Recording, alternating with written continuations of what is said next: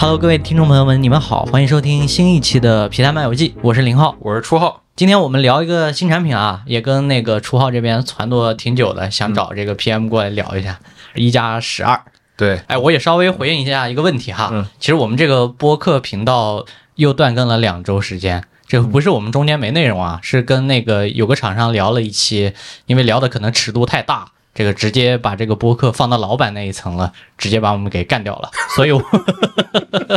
我们那个视频内容包括播客内容，其实都是他们老板审的，嗯这个我还挺诧异的。那大家如果是我们老粉丝，应该知道我说的是哪个品牌哈，嗯这个我就不在这儿点名了。那么还是回到今天的我们要聊的这个产品哈，嗯，今天我们请请来两位伙伴，那距离我们上一次请美女 PM 已经过去很久了，你还有印象上一次是哪跟个？N 二 Flip 的时候吗。哎，对喽，对，小雪过来跟我们也聊过一次。那这次我们请来了第一位一加十二的整机 PM，来跟我们听众朋友们简单打个招呼吧。Hello，各位听众朋友，大家好，我是一品一加十二的整机产品经理，很高兴今天可以来到皮蛋漫游记和大家聊一聊刚刚发布的这款新品。哎，哎，这口条真真利索，我对你这个公公公关提前培训过你是不是？看看家看家本领，看家本领。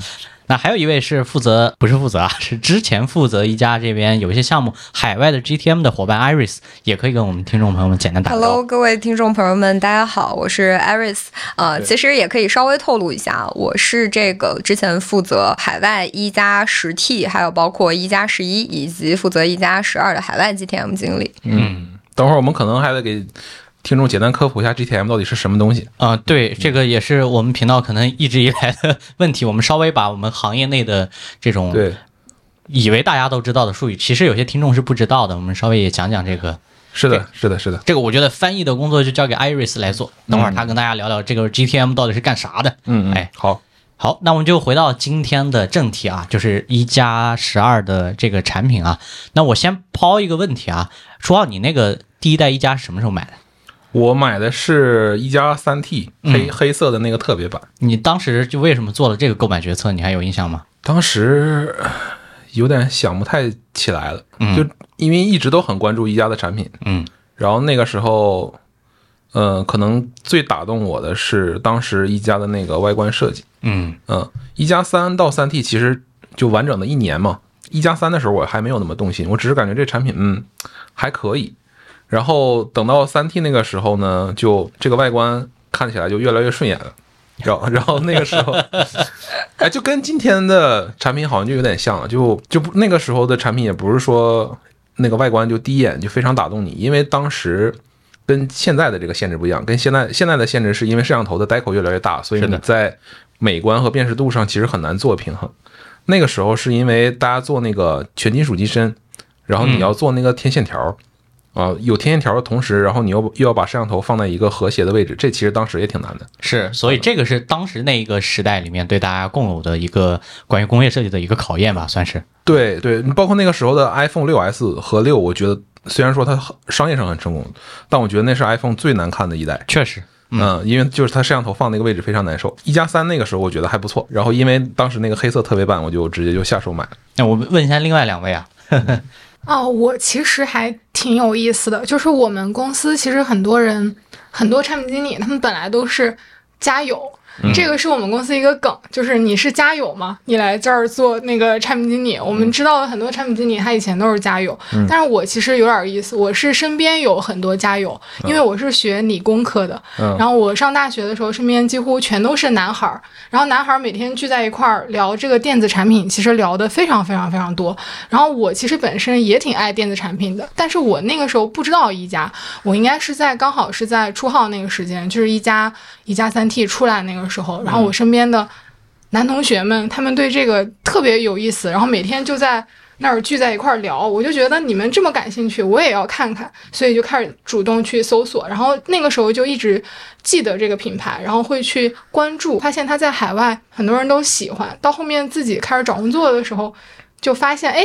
这这公司还招手机产品经理，我又想做产品经理，那我试试呗。没想到就真的做成了，大概是这么一个过程。嗯，小爱这边呢？我的经历其实跟一平也是有点像的，就是还在上学的时候，然后身边也是很多这种呃理工科的同学，然后经常会讨论说，哎，大家谁要换机啦？我可能考虑想买一个什么样的手机，然后身边的同学就是说，哎，我给你安利一个这个品牌，一加，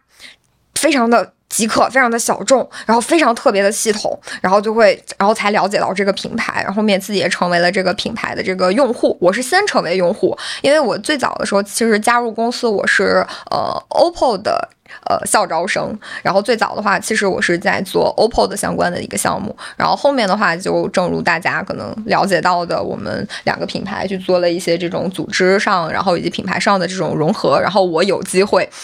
很神奇，我也非常荣幸，我能够去操盘我自己喜欢的品牌以及品牌的这个产品，嗯所以是这么样的一个故事。明白。嗯嗯，我觉得就是我身边的很多，就是呃，就无论是艺品也好啊，还有其他的一些一家的这个 PM 也好，有包括呃。包括出号，大家都有一个，就是从这个加油，然后到这个加入一家，然后就做自己热爱的品牌的这么的一个过程。当然也会有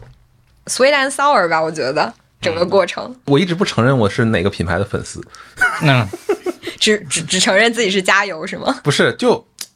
我我当时入职一家那个是是正好我就顺着聊着这个事啊，我我记着之前咱们不会也聊过，就我面试一家那个时候，我老板跟我说的一句话，其实特别打动我。他不是说你对这个品牌或者产品有多热爱，他说你在这边能够体验到这个行业里面最新的东西，嗯能够直接的接触到，第一时间接触到，而且你会有一个非常多的学习的过程呃过程，就这一点其实非常打动我。哦，这里我就突然想起来一个事儿啊，就是我是说我是先成为加油，然后后面后面才有机会就是这个真的去操盘一家。这里有个故事，我当时是先呃因为工作的原因，然后先认识了很多一家的这个朋友，就包括鸭嘴笔，然后包括上一期我们蜻蜓的软件产品经理紫薇，然后包括我们初号，然后大家会有一些这种品牌还有产品方面的这个交流。当时我作为一个纯加油的一个身份，然后就是会参加线下的 pop up，然后去首发去冲产品，然后去跟大家讨论这个产品可能背后的故事。我当时就是一个纯粹的一个行业从业者，然后想要了解啊、那这个。品牌它是一个什么样的品牌？你们为什么会定义出一款这样子的产品？嗯，然后到后面再去了解这个品牌的一个过程，所以对我来说也是还蛮神奇的一个体验。嗯就是其实大家可能听起来好像就是觉得，哎，一家这边是不是都是一群加油！加油？但其实，嗯，我觉得大部分人可能跟我一样，算是这个里边儿有点像刚才初号讲的，他并不一定是。这个品牌的一个粉丝，他更多的是在面试或者是在接触这个品牌产品的过程中间，觉得这种呃品牌的理念，然后包括带来的感觉。我当时其实打动我的一点，你是接触新东西嘛？我其实是面试的时候，面试官就是我，因为我对一家有一定的了解，然后就聊了一下，他问我，他说你觉得两个品牌做这种联名应该是怎么样？然后我当时就洋洋洒洒，就是初生牛犊不怕虎，跟他讲了很多我的想法。然后很奇妙的就是在我入职大概几个月的时候，然后刚好是八 T 的赛博朋克版本，就是初号跟鸭嘴比的这个作品，就是。然后我当时就发现，我在面试的时候说的那些对两个品牌联名的一些想象，在我加入的这家公司的最新的产品上面，都让我看到了，而且比我想的更好。所以我当时其实我在我们现在工作的产品经理里面，其实算是相对。比较客观，就是本身并没有那么强的一个家有的情感项，但是我觉得我应该算是一个对，呃，整个公司包括我们的伙伴，就是这种工作的方式和这种工作的理念的粉丝，有点像这种感觉。我还记得那个一加一那一代其实是先在海外推的嘛，他们最早就做了一支品牌的广告片，就 Never Settle 的，一一一些很多这个外国人的一些年轻的伙伴在里面的场景。我我当时不知道为什么还在上大学嘛，看那个片感觉挺有意思的，但当时第一代没有下手。我其实一加二的用户，那我那时候嗯，我感觉那个贝壳能拆还挺有意思的，你有印象吗？一加二那个背盖是能拆的，拆了之后还可以换壁纸，对对对对对，它就可以让你换来换去的，我就觉得这事儿还蛮有意思的。包括开完发布会当天，我还把我一加二开机了，熟悉的轻视窗和轻 OS 这个东西还挺有意思的。就现在回看来讲，虽然它当时可能很简陋，但是放在可能十年前的那个场景下，还是有用价值观或者这种嗯不是很具象的功能点能打动用户这种契机的，在手机这个行业哈。我离职那段时间，就用我原来那个微博的时候，还总能看到有人评论说，原来那个轻桌面做的多好，理念有多先进。是，啊、壁纸只放那个上面那一点点屏幕，然后下面都是图标，就有点像是 Smartisan 那个、那套东西。嗯，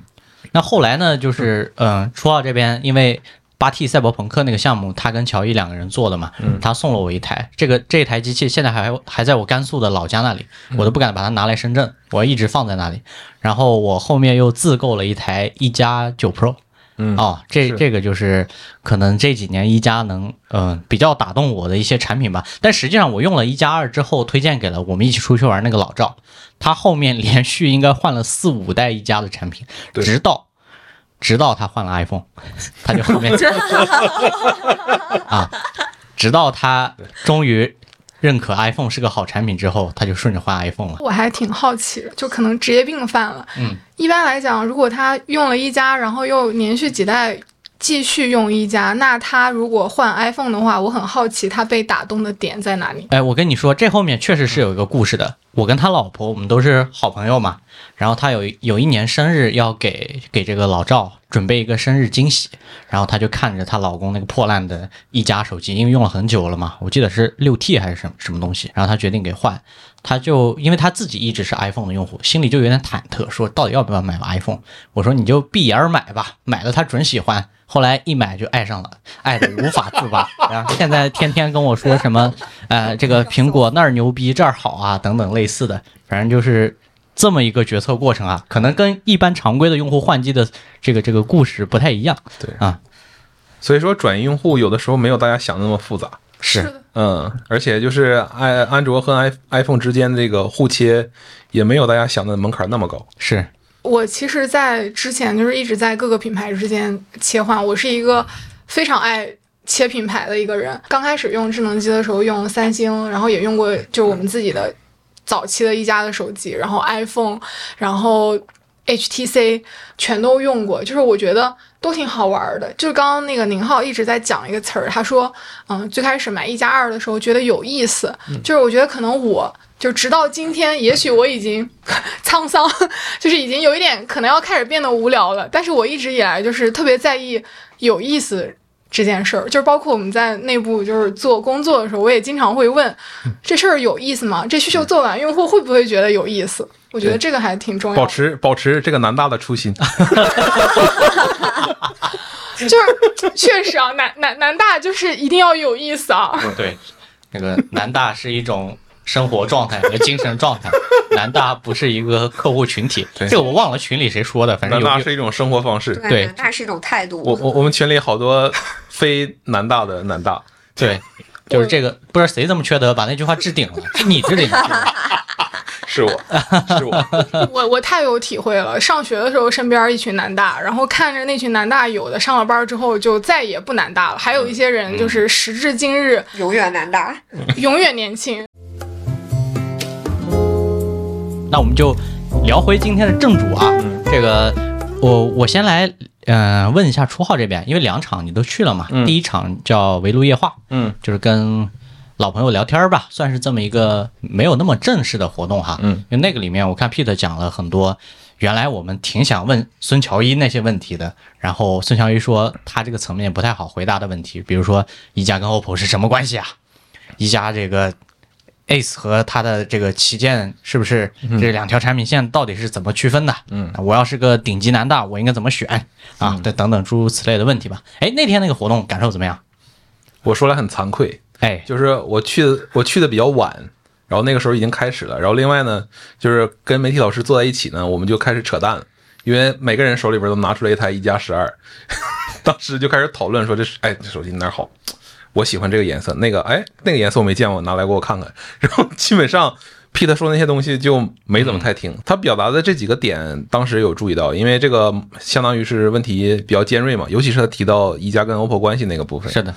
嗯，也也没有说聊出什么新东西来，只是说对既往的一个一个总结吧。嗯嗯，但是一就是这个东西本身其实早早就已经定调了，就是还有我忘了十二的盒子上还有那句话吗？什么 OPPO 旗下的先锋品牌？对，反正就嗯有有这么一个意思，不知道你听完是什么感觉？没没有，我我没什么特别的感觉，我就是觉得，呃，其实大家对这个事情还是挺困扰的嘛，不管是作为用户来讲，包括我相信你们组织内可能都有一些不同的声音嘛。是这个时候其实就需要一个老板站出来，对不仅向内部也向外部传达一下，就是我们到底怎么定位这两个玩意儿的。就好像那个原来喜欢一加的这个南大。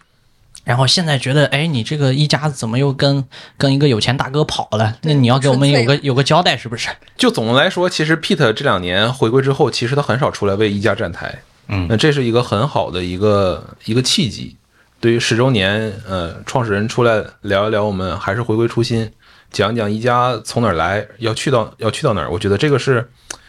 总体来说是个挺好的活动，是呃也是个很难得的机会。嗯包括那天现场，其实粉丝也来了不少，然后而且都都是核心粉丝，跟呃可能 Pete 他们很多场合之前也都见过，然后也聊了很多。这个其实你相比于说啊，我我觉得我这个我觉得可以讲，就是今年有两个品牌都是十年，一个是红米的十周年，一个是宜家的十周年，对吧？但这两个品牌在十周年的这个时间点给大家传递出来的感觉是非常不一样的。是的，呃，红米的十周年，我们就讲的是非常宏大的一个一个叙事，就是我在这个十年里面怎么给中国的国产供应链创造一些新的机会，然后怎么能够帮助大家共同成长。然后一加这边就比较接地气，或者说比较温情，就是说我们是一个社区，然后我跟社区里面的这些粉丝，我们或者说跟社区里的用户，我们在这十年中发生了什么样的故事，我们有怎么样的互动，嗯，这个感觉是非常不一样的。是我这还想表达一个观点，就是可能从商业竞争的层面，大家会看到一些，呃，比如说这个互相吹捧啊，或者互相拉踩的这种、这种形式本身出现，但是品牌本身和品牌之间，其实我觉得就是选择的问题，大家也没必要看着那些东西就跟着站个队啊，就图一乐就行。我感觉我们最终拿拿钱包投票嘛，其实接到你刚刚说的那个话，就我们自己聊，我其实觉得就跟，因为我说实话，我就哪怕我离职了以后，我依然是非常热爱这个品牌的。我前两天去参加这个一加十二的这个呃发布会，其实在现场呃还还哭了。我觉得就是自己的孩子这个出生了，然后自己还是非常感慨。就记得刚刚说，就是，嗯、可能大家有时候会在网上去表达一些这种态度。其实我在想，其实也是用户跟这个品牌的一些这个嗯联系，嗯，他在表达他的热爱，所以可能就是在对对于其他品牌，大家也是这种一些是在商业竞争上面，他会表达一些他的不满跟他的情绪。那最后肯定当然都是钱包投票，是对，只是说现在数码圈确实嗯戾气比较重。哎，你可以聊聊，哎，没事儿，你可以聊聊，就是那个你刚好聊到发布会了嘛，可以聊聊你去现场参加这个整体的感受呀，或者你觉得他们这个卖点表达怎么样啊？这每每条卖点能能讲清楚吗？对，还比较相信一套同学专业度。就我说一下我个人的这个看法吧，因为其实我是在离职后，然后再去参加这个产品的发布的，所以其实包括说借着这个十周年的这个节点，以及我自己就从一个员工回归到一个普通加油的一个身份，就开场之前其实一直在放那个暖场的那个视频嘛，就非常的温情。然后我就想到我，嗯，其实离开了，真的就是只记得非常美好的回忆。就是跟这个品牌，跟然后跟我的项目团队，跟我所有的战友们一起奋斗，所有这些美好的回忆涌上心头，然后就哭了。都是这样的，就是时间一长之后，大家都记忆的是那个模糊的好。对，嗯啊、就是这个，呃，有点像我们对于自己学校的那种情感哈。是你可能在的时候怎么骂他都行，但是你一听别人开始喷他，你就你就这个心里会比较不舒服吧。包括对自己的可能故乡或者老家，其实也有一样的这种情感哈。我觉得就是，嗯，那些好肯定都是真实发生过的，就包括小爱刚才说的那些，它都是真实发生过的。然后当你再去回头，因为其实十年是一个有一点微妙，而且大家会觉得十周年这种话题总是会带着就是总结。然后展望，嗯跟这种词就是联系在一起。然后我这次其实是作为，呃，这次十周年这款旗舰产品的产品经理，在现场作为发布会的工作人员，所以其实我的感受可能第一个是，好他妈累呀、因为 对，因为因为作为工作人员的话，你的心情其实最开始非常非常非常的紧张，就是一直在担心我们每一个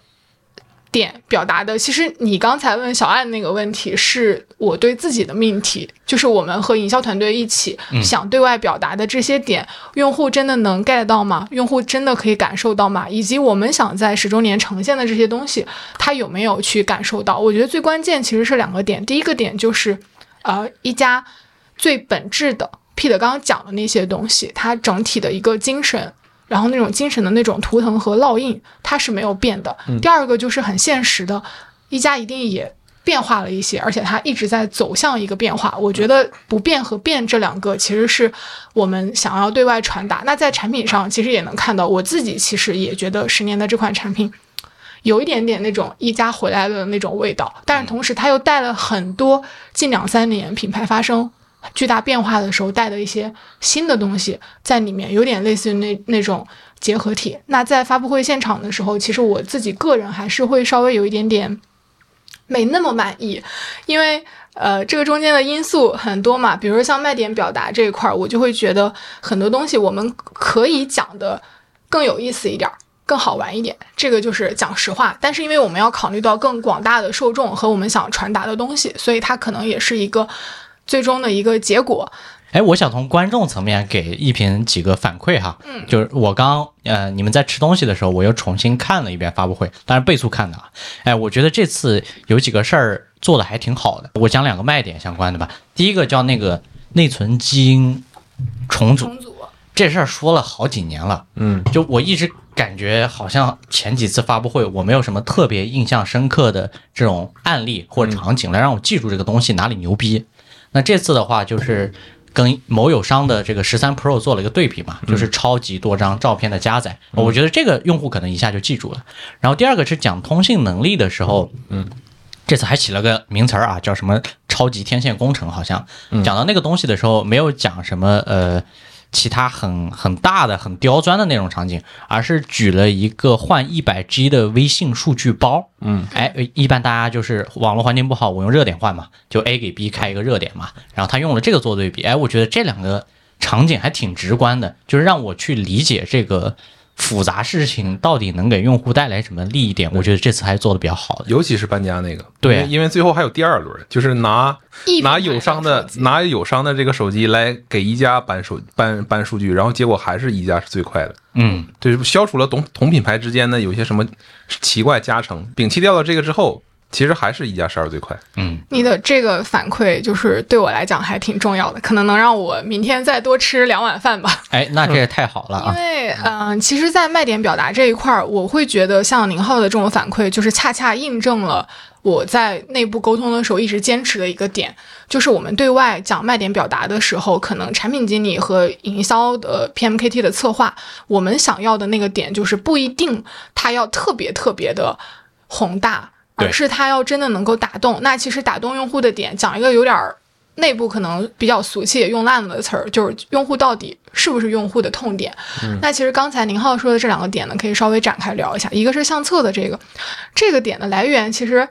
特有意思。我们上一代一加十一做完了之后，我们就思考啊，我们这又做内存基因重组，又做大内存，又做这这么牛逼的技术，我们流畅性到底还有没有问题？我们就去扒呀，然后去跟用户聊，就会发现，哎，我们整体呃相机相册这一块儿，用户的确还是觉得。有点问题，而且我们当时看了一下，就是包括相册里边这种缩放，除了这种滑动，包括这种缩放这种手感的这种体验，它其实跟当时的友商反而是有一些差距的。我们就觉得这个点不应该，因为相册每天用户使用那么多次，最后也是把它作为这一次整体这一代产品的一个非常尖刀的一个场景，去重点去做这个优化，而且它真跟我们流畅性优化的那些点有关系。最后。嗯，大家应该也都知道哈，不是所有的卖点都可以拍视频上发布会的啊。大部分的卖点可能由于时长的原因，只能稍微去讲一下。那它为什么能拍视频？就是因为我们觉得它直观。在内部做样机决策的时候也是的，我们把所有机器摆在一块儿，就在那儿让所有人，你就在这儿自己实际感受，你觉得牛不牛逼？大家都觉得牛逼，那拍一个吧，就是这么一个卖点表达的一个一个过程。就是我们其实就是把把营销伙伴也喊到现场去，你觉得牛不牛？营销伙伴觉得牛，能传播，那就干，那我们就测了。然后搬家那个更有意思，其实我最开始想做的是。我们把就是模拟用户真实的这个搬家的场景，就我们不止搬微信，我们可能搬就是你你比如说你一般人可能两百 G、三百 G 各种各样的数据，相册、图片、铃声，然后各种各样的真实的，这个我们内部也测试过，测完的结果一样的，也比啊、其他的友商要更好一点，因为我们这一块儿确实今年新来的无线的专家做了很好的这个优化，谢谢他们。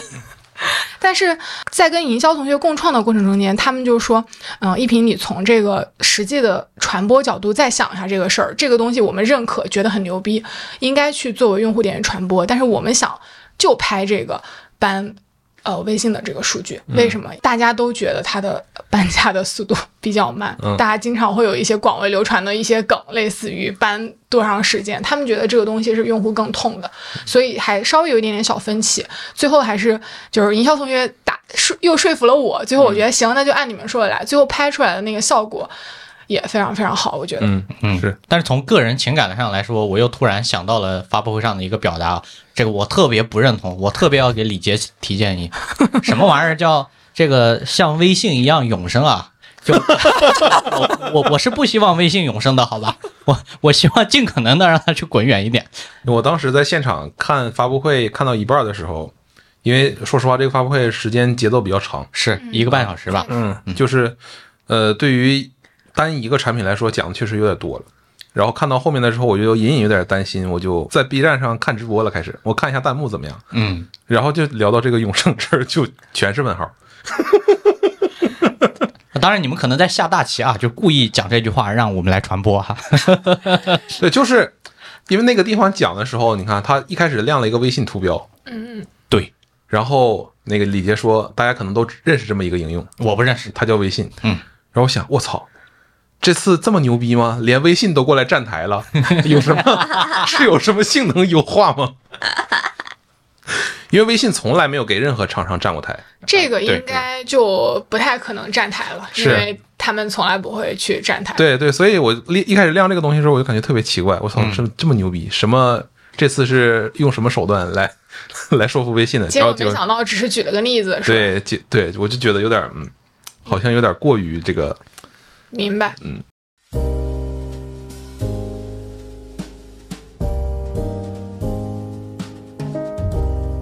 那刚好就一屏聊到了产品，那我们就从产品开始聊啊。嗯，哎，我昨天问那个初号问了个问题，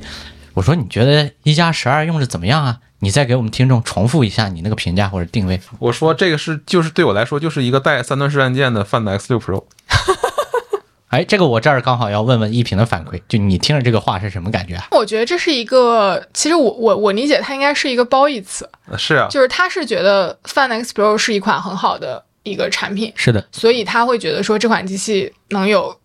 呃一样的一个感受跟水准，所以我觉得是个褒义词，我是高兴的。但是另外，我觉得它跟呃 X 六 Pro 还是在定位上有所不同，然后包括它的人群上也都是很不同。只是说我们确实在呃，尤其是在影像啊、屏幕这一块儿，我们确实是在内部也沟通到了很多，呃，用到了很多大家都可以一起用到的这个资源。然后包括我们接触到了顶级的这个屏幕的厂商，然后顶级的这个影像的这个能力，可以把它放到自己的产品上面来。就是引用路易斯在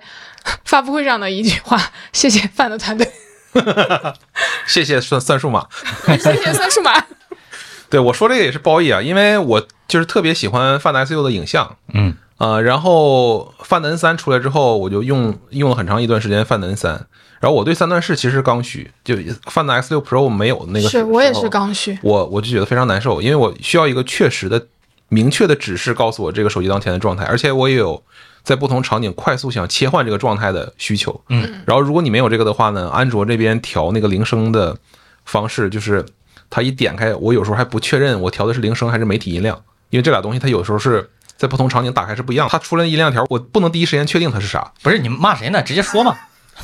所以所以我就是刚需，刚需。然后 Find N 三我用了一段时间，我感觉有点重，我又想换回 X 六 Pro，然后我感觉很困难，我不想换，然后我就一直在等一加十二。啊，我等到之后感觉很爽。对，然后我自己买了一台那个 Narrow Settle 签名版的白色，哎，那我这里有一个问题想要问初浩啊，就是你刚刚说到的一个形容是说这个一加十二特别像装了三段式按键的 X 六 Pro，、那我也想说，你希望如果说，嗯、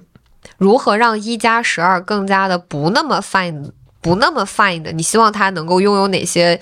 特质，能让它变得更 One Plus 呢？我觉得现在就挺不 fine 的。我说的 find 就可能是特指影像的那个能力。啊、特指影像能力。对对，其实现在我觉得一加和 Find 的这个产品区隔度还是蛮大的。嗯，从这个资源倾斜上来看，从产品的表现上来看，嗯一比如说，可能我们等会儿聊到，除了这次的屏幕和影像基本上跟 Find 是同样的效果调教之外，甚至可能比 Find 还要好，因为 Find 明年的产品还没出嘛，对吧？哎，你这个，哎，你这个 马上圆回去了，我操！对然后我还有点担心，我操。然后包括续航，那续航这次是非常突出的一个点，对，我觉得比可能既往的 OPPO 的一加的产品做的都会都会更好。再包括震动，嗯，一加十一的震动，其实我当时已经感觉非常惊艳了。那这次真的是我又又是我一把手机拿起来，开箱一开机那一下，对，就把我手震到了。或者说我这样问一个问题，就是一加非常标志性的，除了三段式，嗯，那你觉得还没有其他的卖点是非常有一加特色的，或者说一加非常标志性的卖点？比如说说到一加，你会想到什么？我觉得精致的外观，嗯，这个精致的外观一定还得是有一点自己特别的风格的，这个是我认为可能一加。呃，另外就是流畅，流畅的系统，这反正我自己脑袋里面可能对于一加的一些固有的认知。这里就不得不说一句大清王了。呃 这个话题其实我们之之前我们在博客里面也聊过不止一次了，是哎，这是个嗯，复杂的一个问题。就是可能当你要服务更广的用户的时候，你就不得不面对的一个问题。对，而且现在从用户群体的一些大面积的舆论来看啊，就是线上的用户，似乎现在 ColorOS 有点变成了之前一加轻 OS 那个状态，就是因为今年的更新，表面来看，实际上是不太多的。是这样的。嗯，然后有又开始有一些人吵说，哎，这个功能 ColorOS 没有，那个功能 ColorOS 没有，嗯，就会有这样的一个情况。但其实对大部分的呃大众用户群体来讲，其实我们今天在座的四个人其实都算是偏小众的用户，从使用习惯和使用目的上来讲，其实我们都算是小众用户。然后其实呃，我觉得嗯。就包括 ColorOS 这一次的更新也是，就是内部现在也有在讨论嘛，包括很多、很多的这种优化，然后其实都有在做。但是刚才初浩讲那个观点还挺有意思的，就是感觉它渐渐的变成了就就接收接收到了一些以前亲一样的评论，这个点其实还挺挺挺有意思的。因为可能也是节奏问题，因为就是从视觉层面来说，大的变化并不可能每年都有。在这个时候，可能今年就是一个修炼内功的一个时间点。可能，嗯，我们之前对米 UI 那个评价也是，是的。呃，但不是米 UI 了，我操，HyperOS，对，今我觉得，我觉得是每一个领域，不管是系统，可能等等会儿后面聊到正感，其实也是。正感今年，其实你所感受到的那种比较大的一个提升，更多的也是今年一整年在正感上修炼内功的一个结果。单从硬件上来讲，它达不到一个质的提升的一个效果，但是反而是加上，因为我们今年一整年都把精力优先级更多的放在了修炼内功这件事情上面，嗯嗯去卡细节。哎，我想，嗯、跟小爱这个问题，我想表达一下我的观点啊。如果我是一个作为一加前用户啊、现在也是啊，我在用一加十二，呃，作为一个一加用户的一点私心啊，呃，我觉得产品层面目前因为服务的客户群体确来确实越来越广泛和多元，那目前为止我觉得是 OK 的。但是我希望呢，那个一加更多的可能是从营销层面能够跟 OPPO 的宣发区隔开。虽然从现在这个阶段来看，嗯，它要服务更广的用户，确实需要一个不那么容易出错的，大家都能接受到的一个形象。不管是去讲发布会的 Louis，还是整个那个宣发的调性，就没有原来那么激进、那么小众。但是我的私心是，比如一加能够回到发布会上，可能这些产品经理伙伴们上来跟大家聊聊天儿，然后这些可能，嗯、当然线下的活动你们也在做啊，产品经理一直在跑，这个我就不说了。就是更宏观的营销预算更广的这部分，让这个包括像一平这样的直接出来跟大家讲讲这个产品背后的历程啊，一些思考，我就觉得这个一下就跟 OPPO 不一样，因为 OPPO 在我心里感觉，我自己也也是之前用 Find X6 Pro，包括 Find N3，我自己也用了一段时间，我就感觉它是一个比较板正的形象。那它不是啊，嗯，包括它这个延续了好几代的工业设计，就说明了它自己不是。这我咱还再 Q 一下啊，大家如果对一加的这个产品非常感兴趣的话，我们其实之前跟好多，我就说单独一加的整机的话，好像孙卓然，还有就上次那跟 Ace 的，Ace 二，对，跟 Ace 二的那个叫吴旭昌，好，对，旭昌和炳训，对对对，我们一起那时候是直播，反正主要是跟孙若然吧。孙若然因为跟我比较熟，所以拉他来聊的次数比较多。当时他的压十一那次跟我们聊的时候，他就讲到说，因为当时嗯，大家那个时候对一加十一的这个工业设计其实就是有争议的，但这个争议一直都在持续不断的。当时问他的时候，他就说我们这个东西，首先精致度拉满，这个完全没有问题，不管你对它的评价是好或者坏，好看或者不好看。这个是主观的，但是这个精致度绝对是没有人质疑的，嗯。然后另外就是他说这东西是有包容性的设计，是对，结果真的是没有想到，因为其实坚持一个工业设计这件事儿，对于手机行业来说现在太难了。对，是的，嗯，你不管从任何一个品牌来看，你看它，你都，你对，你就先不用看那个呃几代产品，你就看它一整年发布的产品，有设计延续性的都太少了。骂谁呢？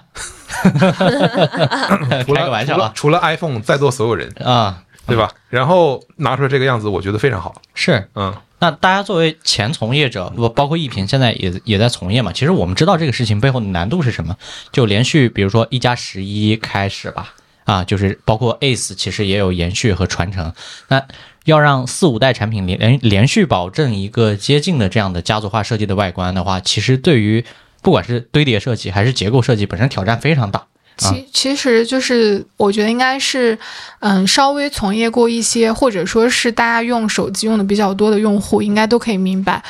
大家可以拿一加十二，呃，我可以毫丝毫不怕的讲，大家跟一加十一放到一起，其实你是能明显的看得出来，它在延续这种家族设计的同时做了多少不同。是的，它是完全两个不同的机器，而且是精致度越来越好，一代更比一代好，但同时又能让你找到那一点点的熟悉感。嗯，其实我个人来说啊，从单从个人的审美角度上来讲，我在内部一直是各种投反对票的那个角色，因为我的审美就是一直很很 old school，我一直还停留在就是。一加七、一加八、一加六居中，然后摄像头很小的那个，我觉得那种是很美，然后很就是很优雅，是真的优雅。但是呢，嗯、在无数次的调研中间，让我相信，就是这种更包容的，然后以及它更有辨识度，然后在延续性的情况下又去做不同的这种更艰难的事情，对设计师和对我们做产品经理来讲，都是一个很难的事情。然后去年，嗯、我们内部有营销的伙伴，他在地铁上看到有人拿一个呃，就是一加的那个手机，他回来就说，哦，他在那一瞬间突然间理解了设计和产品大家一直以来调研做的选择，因为他在地铁上茫茫人海中遥远的看到了一家那个用户在用一加 S 二，他说，哦，那个是我们的用户。所以用户之间也会有这种，一看那个机器他就知道，哦，这个是一加的手机，这个是我们想要做到的一个事情。前段时间我跟初号跟一个呃，哎，这个名字我就不讲了啊，就跟一个那个负责过呃华为 Mate 六十 Pro 概念阶段的一个工业设计的伙伴吃饭，他说他们内部都对 OPPO 包括整个欧加体系的旗舰机工业设计投入是感觉到非常惊讶的。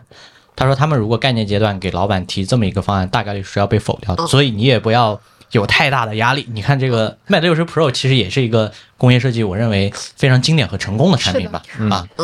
这里我补充一个 GTM 的视角，因为 GTM 我们也是要把这个市场哈，以及说好不好卖哪款产品，我们可能得先去看首版，看它好不好卖你你顺便就在这儿科普一下 GTM 都是干嘛的？嘛？啊、GTM 其实 Go to Market 的一个代呃的一个缩写。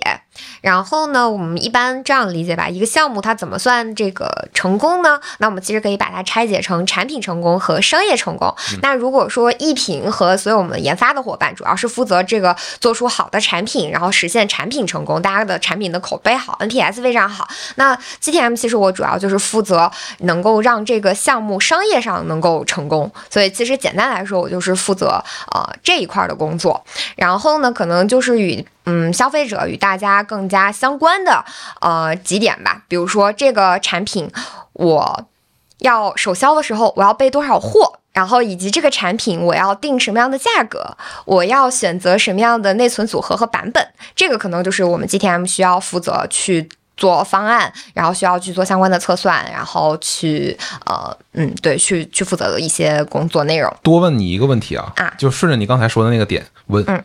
就首销备多少量，它会怎么决定你最终决定那个影响你那个商业成功的这个这个部分？这个反倒我倒是经常想跟大家说，有的时候经常消费者说，呃，首销的时候买不到手机，觉得是厂家这个故意饥饿营销啊什么的。其实有的时候背后真的是我们 GTM 没有把这个销售预测给做准，因为这个销售预测我们一般是基于几个几个几个方面嘛，一个可能是这个市场大盘的一个变化，然后还有就是基于我们自己 GTM 我们对这代产品整体的一个产品力，然后竞争的一个预判，以及说基于我们历史产品的一个销量的一个情况，然后我们会去做整个的一个销售的一个预测，然后会把这个反馈给我们供应链的这个伙伴。然后呢，因为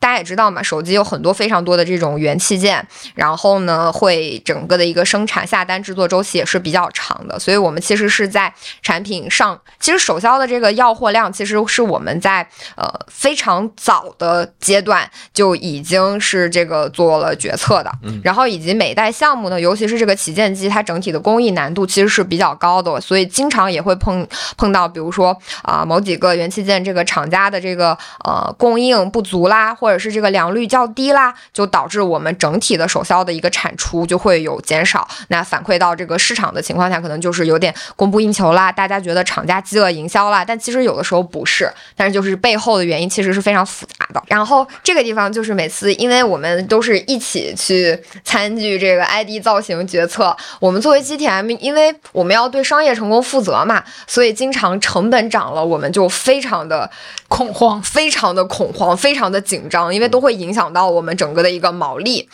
嗯，然后经我就经常开玩笑，就是说，哎呀，每次产品概念。老板一做完决策，成本咔涨一百块钱，然后老板选完 CMF，成本咔又涨三十块钱，就是老板总是能在一堆 ID 方案和一堆 CMF 方案中精准的选中那个最贵的。那是他的本事，哎，哎这真是本事。是啊，那还挺牛逼就是的。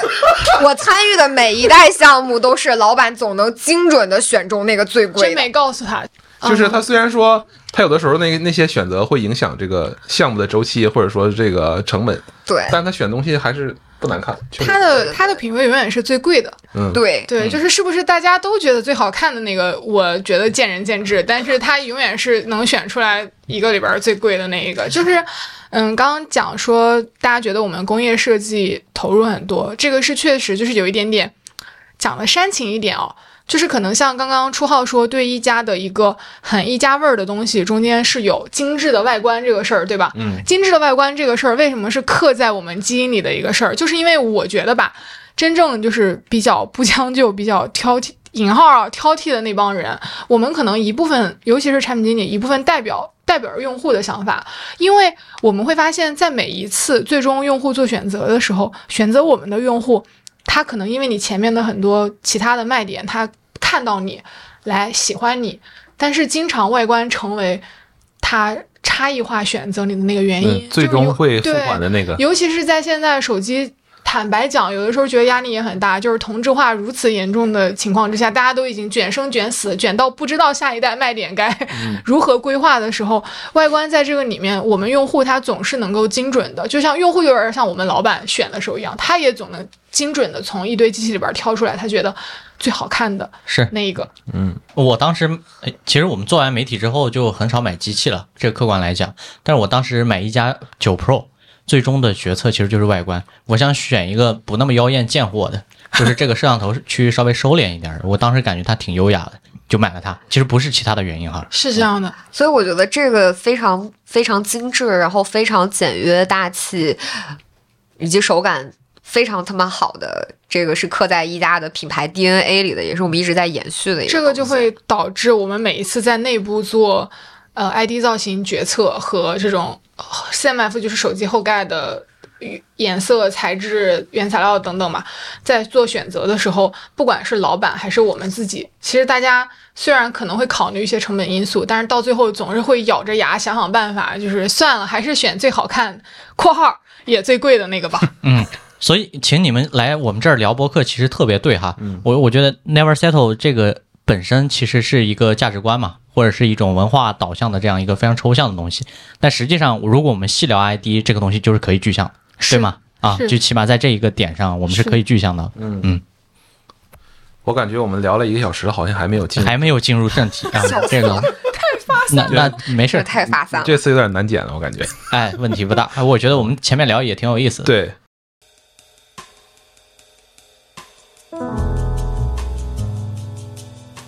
那我们在这儿就简单再重复一下一加十二的一些核心的卖点啊，给这些可能不太熟悉这个产品的观众，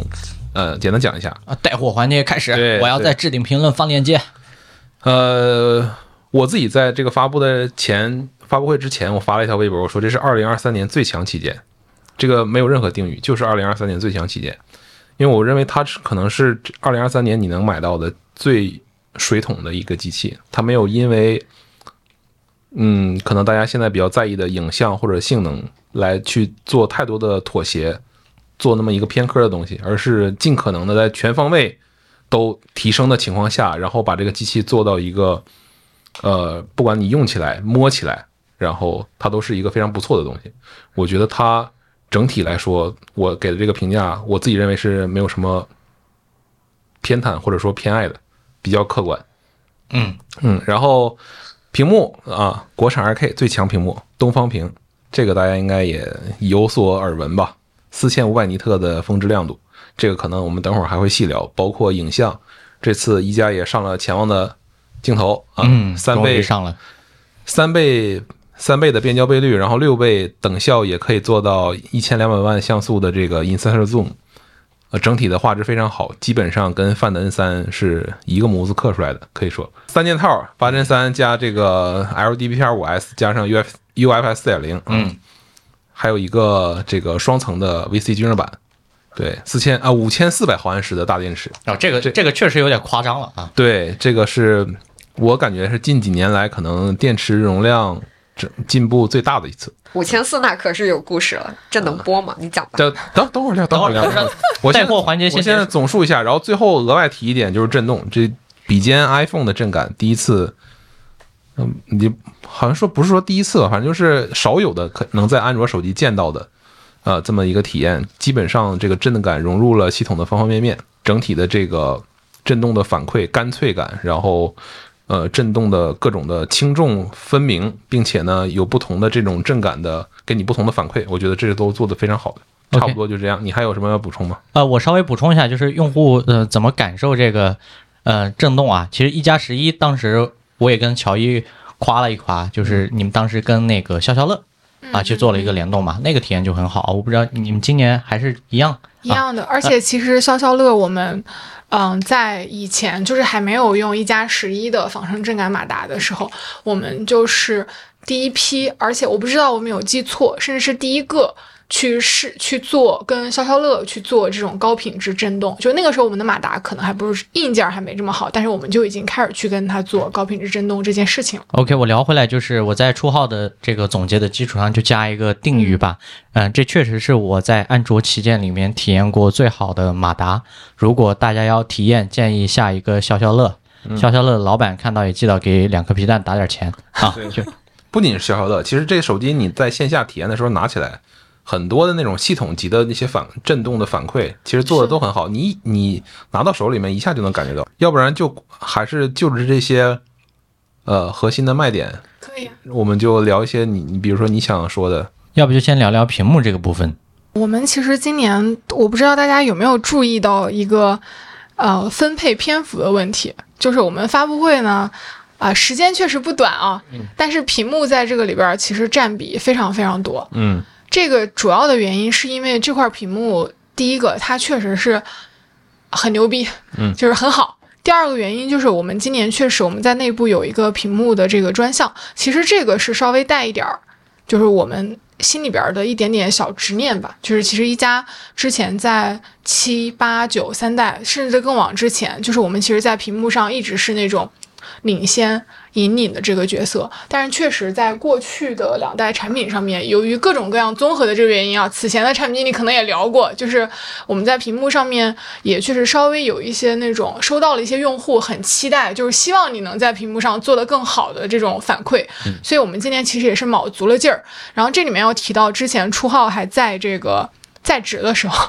其实我们那儿有聊过一个我觉得还挺有意思的话，就是他说，啊、屏幕为什么那么重要？因为就是屏幕是我们用户跟手机交互的一个起点。然后我回复他，确实，同时屏幕也是用户跟手机交互的重点。嗯，这个画的截图我现在还在手机里。嗯，对，所以我我其实觉得特特别有意思。然后今年刚刚好，自己的产品上面大家愿意对屏幕，然后大家都想要在屏幕上面做出一点东西。我们是跟今年真实的，我还去了那个呃。伙伴京东方在重庆的这个工厂里边嗯去跟他们去共创、去讨论，实际上去产线去看这个，其实过往的产品伙伴可能都没有这样的一个机会。我觉得这个是非常非常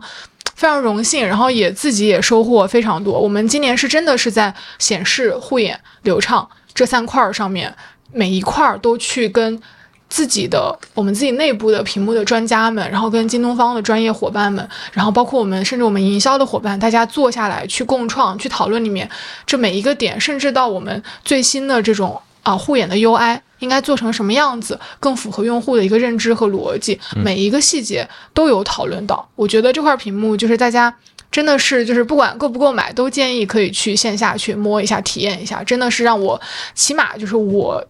切换到一加十二试用这几个月，我现在在用其他的机器的时候，我能明显的感觉到屏幕给我带来的这个差异的感受，回不去了，就是有点儿。京东方那次活动，我我刚好也去了，然后我们我部门我们原来老板也都去了，他就跟我说这个你走的不是时候，说这个屏幕现在原来做不到的，我们现在都能做到了。然后那次也刚好那个原来我同事就也是屏显的产品经理也去了，他跟我说也是，呃，原来从来没有机会能够进产线去参观，因为三星也不给你参观。对，然后大家也都是第一次进屏厂看那个屏幕是真正怎么生产出来的，这个机会其实挺难得的，因为不管你懂或者不懂，你进去看看，你就有一个大概的概念。是的，因为这次我其实就是像你刚才说的那个关于营销的这个说法，我觉得有很多东西其实对于用户来说是很难理解的。是，嗯，就比如说三 Plus 的那个调光啊，这个我们剪辑师都把这个玩意儿字幕打错了，对。啊，但可能就是没有没有理解清楚意思。对他不知道啥啊意思，然后他打了个 Plus，对，这这个其实挺有意思的。这个其实我觉得我们还收到了一些来自于用户的灵感，就是关于三 Pers 和 One Pers 调光这个事情，反而是在 A 2 Pro 上面，嗯我们用户自己在论坛发帖去讲友商有这个 One Pers 的那个调光，但是我们没有。然后我说实话，我就是在此之前，我虽然知道它是什么东西，但是因为我是整机嘛，然后诚实的讲，我也不可能对每一个业务领域都那么那么深耕。在此之前，像这种细节的技术，我可能确实没有了解那么深。但是那一次之后呢，呃，老板，呃，K 老板，就是在内部就也是也不算发飙吧，就是教育了我们一番，意思就是说，你们去做这个事情，现在用户有反馈，那你们是不是自己要先把它弄懂？这个也是我们今年做这件事情的一个契机。最初他其实并不是说一定去把这个事情做到怎么怎么样，而是我们觉得用户现在有反馈，那说明那我们作为代表用户的人，我们肯定要比用户要做的更多，所以就去详细的去了解了一下，会发现用户有一个认知，我们把它对外讲，也是想告诉用户，就是护眼这个东西本身在网络上的说法其实众说纷纭。今天你说这个护眼，明天我说那个护眼，但这一次我们是想做这样一个尝试，就是把护眼从源头，嗯，从屏幕跟眼睛造成伤害的这个源头去拆解，然后一步一步的告诉你，我在每一个方面都尽量尝试去给到你目前能做到的最好的解决方案。嗯这个其实是之所以大家可能觉得稍微有一点点难懂的一个原因，因为它的确源头就是想从解决问题上去做，所以也没有把它讲的特别的绕。嗯，这个地方我我稍微给用户解释一下吧，给我们的听众解释一下，就是原来的那种类 DC 调控方案都是一 pers 的，one pers 的，就是呃，大家把那个就最日常的检测你这个屏幕是不是 DC 调光的那个，就是你拿另外一个手机调到专业模式，把那个相机快门速度调到八千分之一秒，你看那个屏幕上有几根黑条，如果只有一根黑条的话，那就是就是 DC 调光了，然后那一根条就是 one pers，然后这次呢，呃，一加十二同时做了 one pers 和三 pers 的方案，one pers 就是那种基础的 DC 调光的方案，然后但为什么又做了三 pers，而且三 pers 默认呢？因为三 pers 的方案其实它对于这个整个的呃变频的精度、显示的效果，然后其他的任何任何的东西是没有影响的啊。然后平同时呢，因为三 pers 的方案，你别看它的那个黑条变多了，但实际上每根黑条都更细。然后对于那个如如果你那个了解一些人眼的这种生理构造的话，你就知道它人眼只有中间那一个部分，大概百分之几的一个范围是真正你能够看清东西的部分，就是好像什么视视锥细胞、什么什么视杆细胞富集的那个那个区域。然后因为你你能看到，你能看清所有东西，只是因为你的眼球不停的在转，然后就是不停的用这一个区域来扫描你你看到的所有东西，所以你才能看清所有的东西啊。然后从这个呃呃，它占这个区域来去呃用你这个日常的观看手机的距离来去看的话，呃，其实那三根黑条更细的那个方案，就三 pers 的方案，其实是更护眼的，因为你人眼不会同时的接收到完整的一根黑条，就这根黑条是比你看那个区域要更更细的。我不知道大家能不能理解我的意思，我感觉解释到这儿已经差不多了吧？其实已经差不多了。如果大家想要更了解详细的话，就是也可以去，嗯，搜索一下一些科普类的一些文章啦，然后或者是，呃，后面其实我之前有提过，就是我挺建议，就是我们营销的伙伴，然后跟我们产品的伙伴，我们自己把一些内部我们做的一些科普项的文章，其实是可以往外发的，不涉及技术保密的话啊，。这个我们就附在我们那个 show notes 里面嘛。如果那个一平这边方便给我们分享几篇的话，我们就直接当做引述的资料。反正那个，因因为这个方案其实是你听听我这边这样讲，好像它是从原理上来说更好的，然后包括它对其他的显示效果、流畅度是没有影响，但是从用户的这种刻板印象里面来看的话，它就是黑条更多的，是的，它就是 更像 PWM 的，所以这个屏幕这边的同事原来跟我一起的同事，他们在推这个功能的时候，其实心里面也挺忐忑，就是因为可能对于用户来说还是不太容易理解他们做的这这个东西的背后的一些思考，嗯、但是这个我可以说，呃，后面三 pers 这个调光方案一定会成为 LTPO 的一个主流方案，是的，因为它对屏幕整体的呃显示效果和流畅度都是没有影响的，所以我们这次做的其实也是我把两个选择都给你，嗯，然后你选择你自己觉得更适合的方案。如果你很喜欢 One Person 那个方案，你也可以去使用，没有关系。而且我们这两个方案都做到了行业里面头部的一个水准。OK，然后这里我想插播一条啊，就是，呃，刚前面也说到，就是一加，我们其实无论是我们的员工来说，我们都非常想要跟我们的用户，我们非常重视我们的用户，然后重视我们用户的看法。所以大家有如果有好奇的，对于这个产品功能卖点背后的技术的原理，还有以及说大家想要了解哪些功能卖点背后的一个故事，就比如说为什么呃为什么要做这个功能，为什么是选择这个功能而不是其他的这种替代方案，大家也可以在评论区呃留言，然后我们营销的伙伴可以和研发的伙伴一起，然后跟跟大家在线下也好，线上更多的渠道有更多的交流。牛逼，啊，我我们来负责播客的内容成功，Iris 来负责他的商业成功。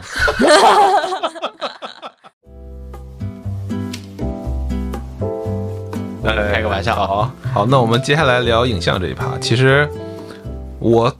感觉反倒是没啥能说的，因为它真的跟范的那些表现一模一样。是，就从效果上来说啊，就真的没有啥太多能说的。这个其实是我们的目标，嗯就是我觉得应该可以说，就是在内部这一次最初在项目立项的时候，我们定下的影像的效果目标，就是要对齐到整个集团。最好的一个影像效果，甭管你硬件上有什么这个差异，我们就是要通过软件的这个努力，然后通过尽量好的这个硬件，我们就是要让我们用户享受到这个一致性很强的最好的这个影像的效果，就是这样的。那你这个目标设得很大胆，那上一代嘛，对不对？呃，那这里我其实作为市场端有一个问题，还是想要拷问一下我们产品经理啊，就是在前几代也有一些这个媒体，包括用户反馈说，可能就是哈苏自然色彩这个东西，可能消费者感知可能不会这么强。那我们其实这一代也是延续了跟哈苏的这个合作。那我们在呃跟哈苏的联调这一方面，我们在本代产品有没有做哪些的思考，以及说对比上代我们有什么变化和升级的点？嗯，我觉得这一代可以，大家可以去其实看一下，从叉六 Pro 那一代开始，然后我们整个在哈苏的呃影调，然后包括实际的专业模式的一些调参，然后包括背后的这种调教上面。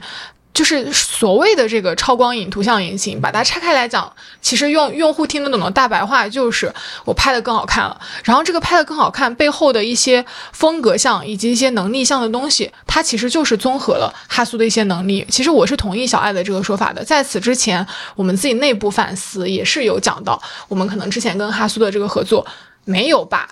大家双方的这个能力发挥到一个最大化。但其实叉六 Pro 的整体的那个。哈苏的那个人像，包括一加十一上面，我们做哈苏人像的这个得到了哈苏官方的这个认可，这个上面其实都可以看到我们的粘合是越来越深的。然后这一次一加十二上面，其实大家去感受一下，呃，默认的这个拍照模式跟专业模式里面给用户提供到的更大众和更哈苏味的这两种风格，其实还是挺不一样的。包括这一次人像。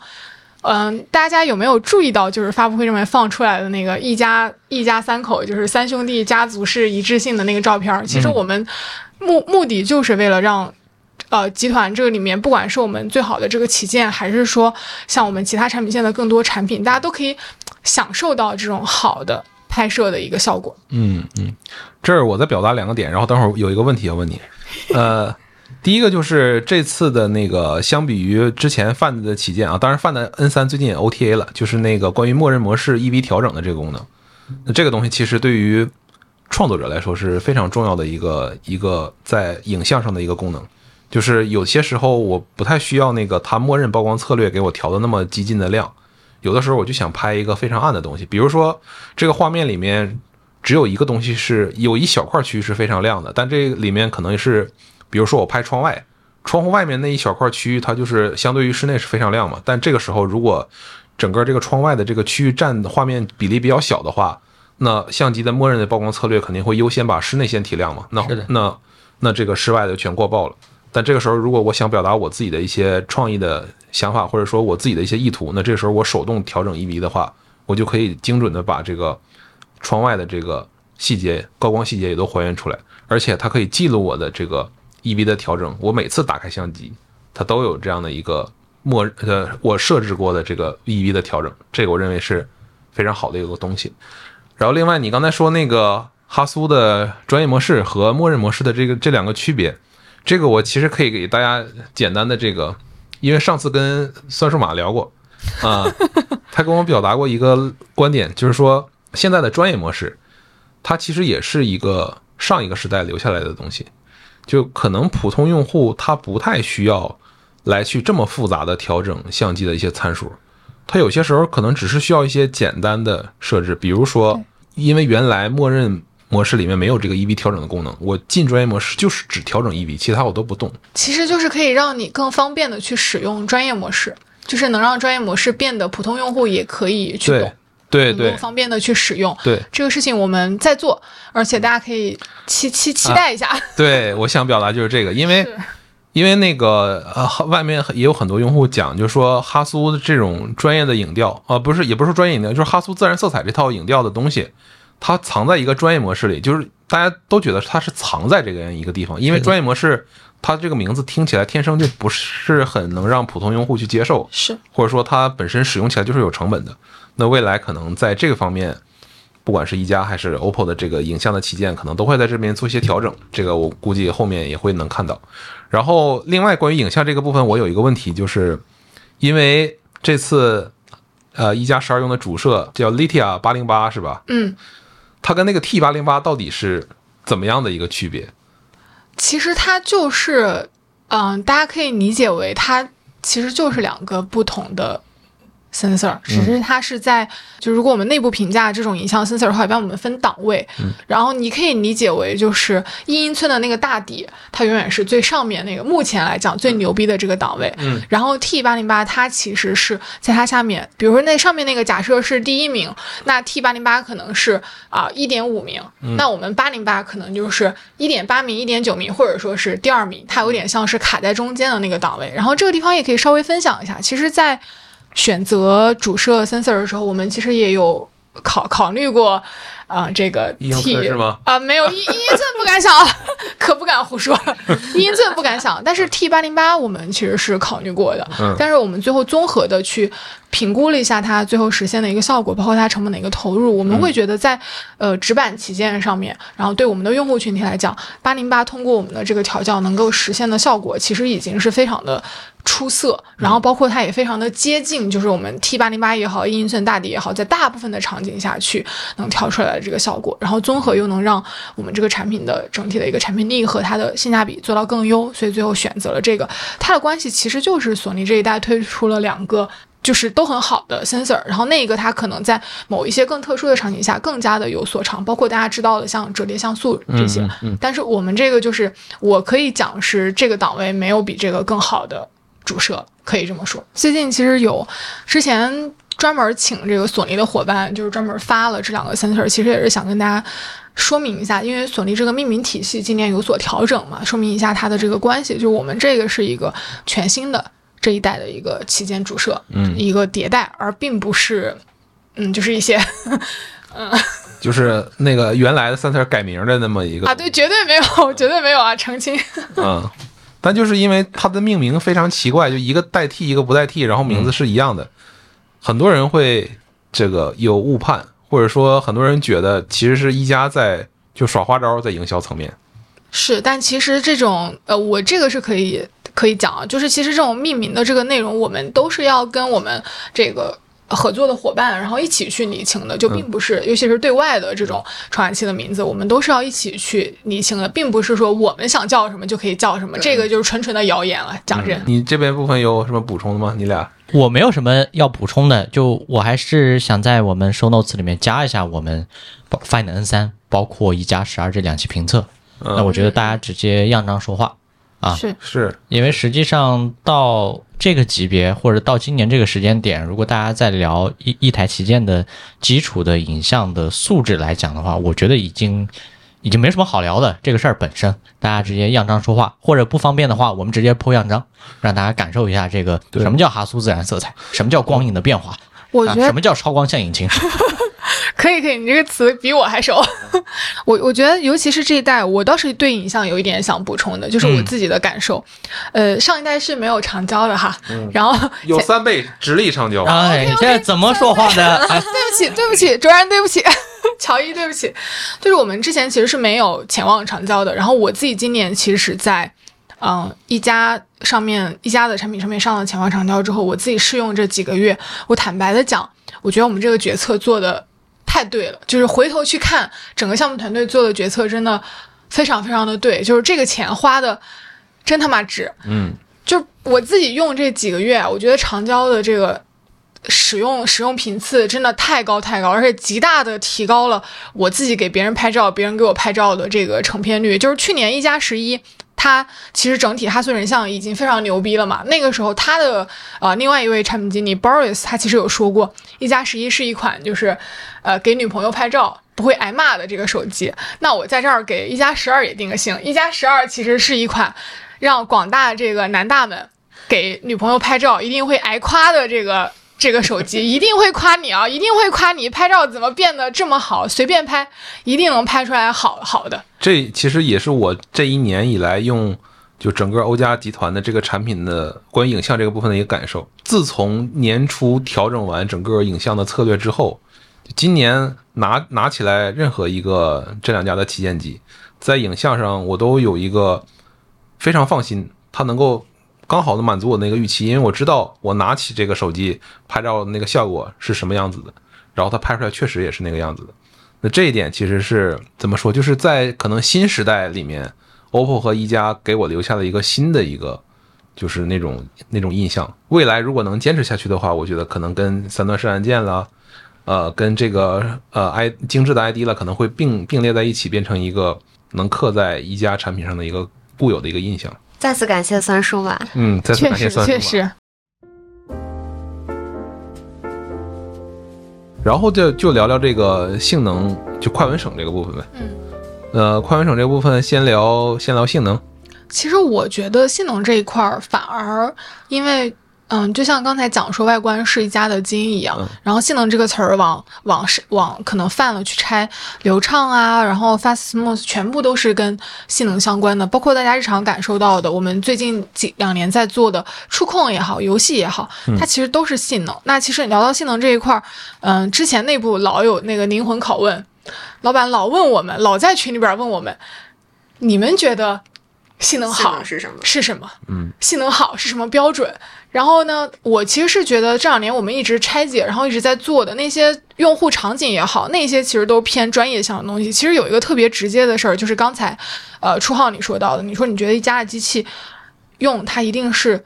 一定是流畅的，嗯，那我觉得跟刚才讲的就是影像现在让你有一个安心的感受一样，我觉得一加的性能也是一样的，现在也是能让你觉得很很安心，就是你知道你买这个机器，你一定能买到首先跟性能相关的所有的这个硬件配置，嗯你一定能买到最好的。嗯第二个就是你实际拿到手之后去用，你也一定能感受到最好的这个性能体验，它可能让你在。该快的时候特别快，然后该稳定的时候特别稳定，该安心的时候特别的安心。然后这一代刚才讲相册的那个场景，其实我们，呃，从最开始做性能基因，然后到这两年真正的把性能作为我们整个产品整条产品线的一个最核心的一个赛道来讲，其实我们现在做的工作已经不是，嗯，已经不是最初起步的那个阶段了，已经到了一种。我在想，我还能做一些什么新的东西，做一些什么就是查漏补缺的东西，能够让用户在我们的性能上感受到更加极致的这个体验，已经走到了这个阶段。其实像我的话，因为我是 GTM 经理嘛，所以其实对于整个的一个产品啊，包括研发，其实细节了解、技术点的可能没有那么的多啊。就是最早的时候，我们说要做那个性能嘛，然后当时我记得就是去年的时候，大家就说一说性能就说啊，原神测评。然后一说跑分，然后说这个原神是不是一个小时不掉帧，就大家性能。然后我们其实自己内部也有讨论，那性能我每次我就会去问一下我的同学，啊，性能，那我们除了游戏，我们还能讲什么东西？因为就嗯，这里就说到可能就是我的海外就。我的业务是做海外海外业务嘛，那其实，在海外的话，大家也都知道，海外是一个更多的手游文化，可能没有那么的呃浓厚，大家一般都是去使用主机。那所以，其实我再去讲这个产品的营销卖点上，那可能游戏不会是我非常重要的一 part，那我可能更多的是 focus 在影像还有这个其他的这个卖点上面。那我不去讲游戏，我该怎么去从营销上去跟呃消费者去非常显性化的用他们能够理解的方式去讲 fast and smooth，然后去讲这个性能旗舰，这个其实是我们团队内部也一直在在思考、在想的一个问题。那我觉得，其实觉得今年在一加十二上，我们其实是给出了比较好的一个答卷的，就是。这个无论是在这个屏幕上，还是说在这个其他的一些这种体验上面，其实大家可以就是可以到时候关注一下一加十二在这个全球范围内的这个发布会，那个其实是刚才小爱讲到的那个我们今年想要交出的一份比较好的一个答卷。讲还有还实话啊，还有不一样的东西是吗？主要是我们的侧重点可能嗯确实是不太一样，然后包括性能这一块儿，其实我还。呃，我不知道这个能不能聊，因为最近就是其实很多这个厂商都有在做，其实我还挺挺期待，就是我不知道我我有没有时间或者说有没有机会参与到，其实我还挺期待性能跟现在呃 AI，然后包括跟一些这个整体现在新内容的一些结合，就像我刚才说的，我们也很困扰卷到同质化的这个阶段，再往后能做什么新的东西，我们其实很期待在性能这个我们核心的赛道，我们继续去碰撞出来一些新的东西，然后去做一个这个引领的一个角色。刚才小爱说 GTM 跟性能的结合，我以为说啊，别人一提那个性能就是二十四 G 内存，说 二十四 G 内存的成本是多少？这个其实也、这个不太能说啊。对这个成本的部分当然是不能唠的，嗯，比较敏感，比较敏感。但是确实就是，嗯，你会你会质疑别人质疑他们吗？就是说，你你用这二十四 G 内存加了这么多成本，到底体验有多大提升？会啊，我们每一次都会被质疑，我每一次都在痛苦回答。对，因为其实嗯，可能可能大家可能很难理解，就是比如说对于我们来说，我们增加一个内存版本，一个是操盘的一个这个你往你往稍微往前一个是这个操盘的一个呃难度，然后以及说这个呃这个版本我到底能够卖多少的销量，以及我该定多少的价，我该什么时候推出这个版本，其实我们都会有有顾虑。嗯，对。但我的是不是是否需要这么一个版本，其实我们内部都有非常多的一个讨论。这里其实我觉得一平你可以讲一下，就是我们为什么就是集团大内存这一块儿的东西，就我们为什么会去走大内存这条路，然后我们做了哪些相关的工作，正好就扣到那个内存基因重组啊，还有这个卖点可以再讲一下。这个孙卓安其实之前聊过这个问题，然后这个我我我来听一听你这边的观点，跟他一不一样啊？嗯对对一下那个叫什么口供口供，但其实我之前听了他在这儿那个播客，但我现在有点想不起来了。但其实大内存这个事儿，坦白来说，最初的最初，是它是真的有收益。就是最初它一定是因为我们就是发现，呃，这个八 G 的这个内存很多问题，就是一个特别真实的一个特别真实的事儿。就是当时我们在 A Sport 上面，我们去跟呃研发测试的伙伴去聊，就是这个事儿，哎，这个东西还能再怎么优化？哎，我们就发现好多东西都优化到后边都是那个内存的事儿。举个特别简单的例子，相机随随便便，尤其是我们这种旗舰旗舰产品，随便调几个算法，相机咔就占用内存四四五个 G 了。那你一共就八 G 的内存，相机咔给你占占四五个 G，那你怎么这个？对，还有还有永生微信呢 我操，你这你这梗接的太 太妙了，我剩剩下的这咋办呢？你说，呃，微微信确实也是占内存的这个大头，这个也是可以说的啊。嗯这个呃对不起，马上就被法务找上门儿。这个，所以当时是真的觉得他确实有所收益。然后第二个就是我们会觉得，在这个收益的基础上，最开始肯定是通过先定了一个更大的内存可以解决这些问题，但是肯定就像 GTM 伙伴说的，你给我加这么多钱，我你我总得看到点儿啥吧，我不能就看到个解决问题吧？那当然是希望他能够给用户更多的，就是能够好好利用它的体验。这个其实是我们做内存进行重组啊、超算平台这一套，就是想看，哎，有了大内存，我们可以做。什么样的东西让整个流畅性的体验更好？嗯那其实为什么我刚刚说期待一些新东西？因为坦白来说，任何事物都有边际效应，走到呃十二、十六、十八走走到二十四这个层级的时候，说坦白来讲，就是该解决的问题确实已经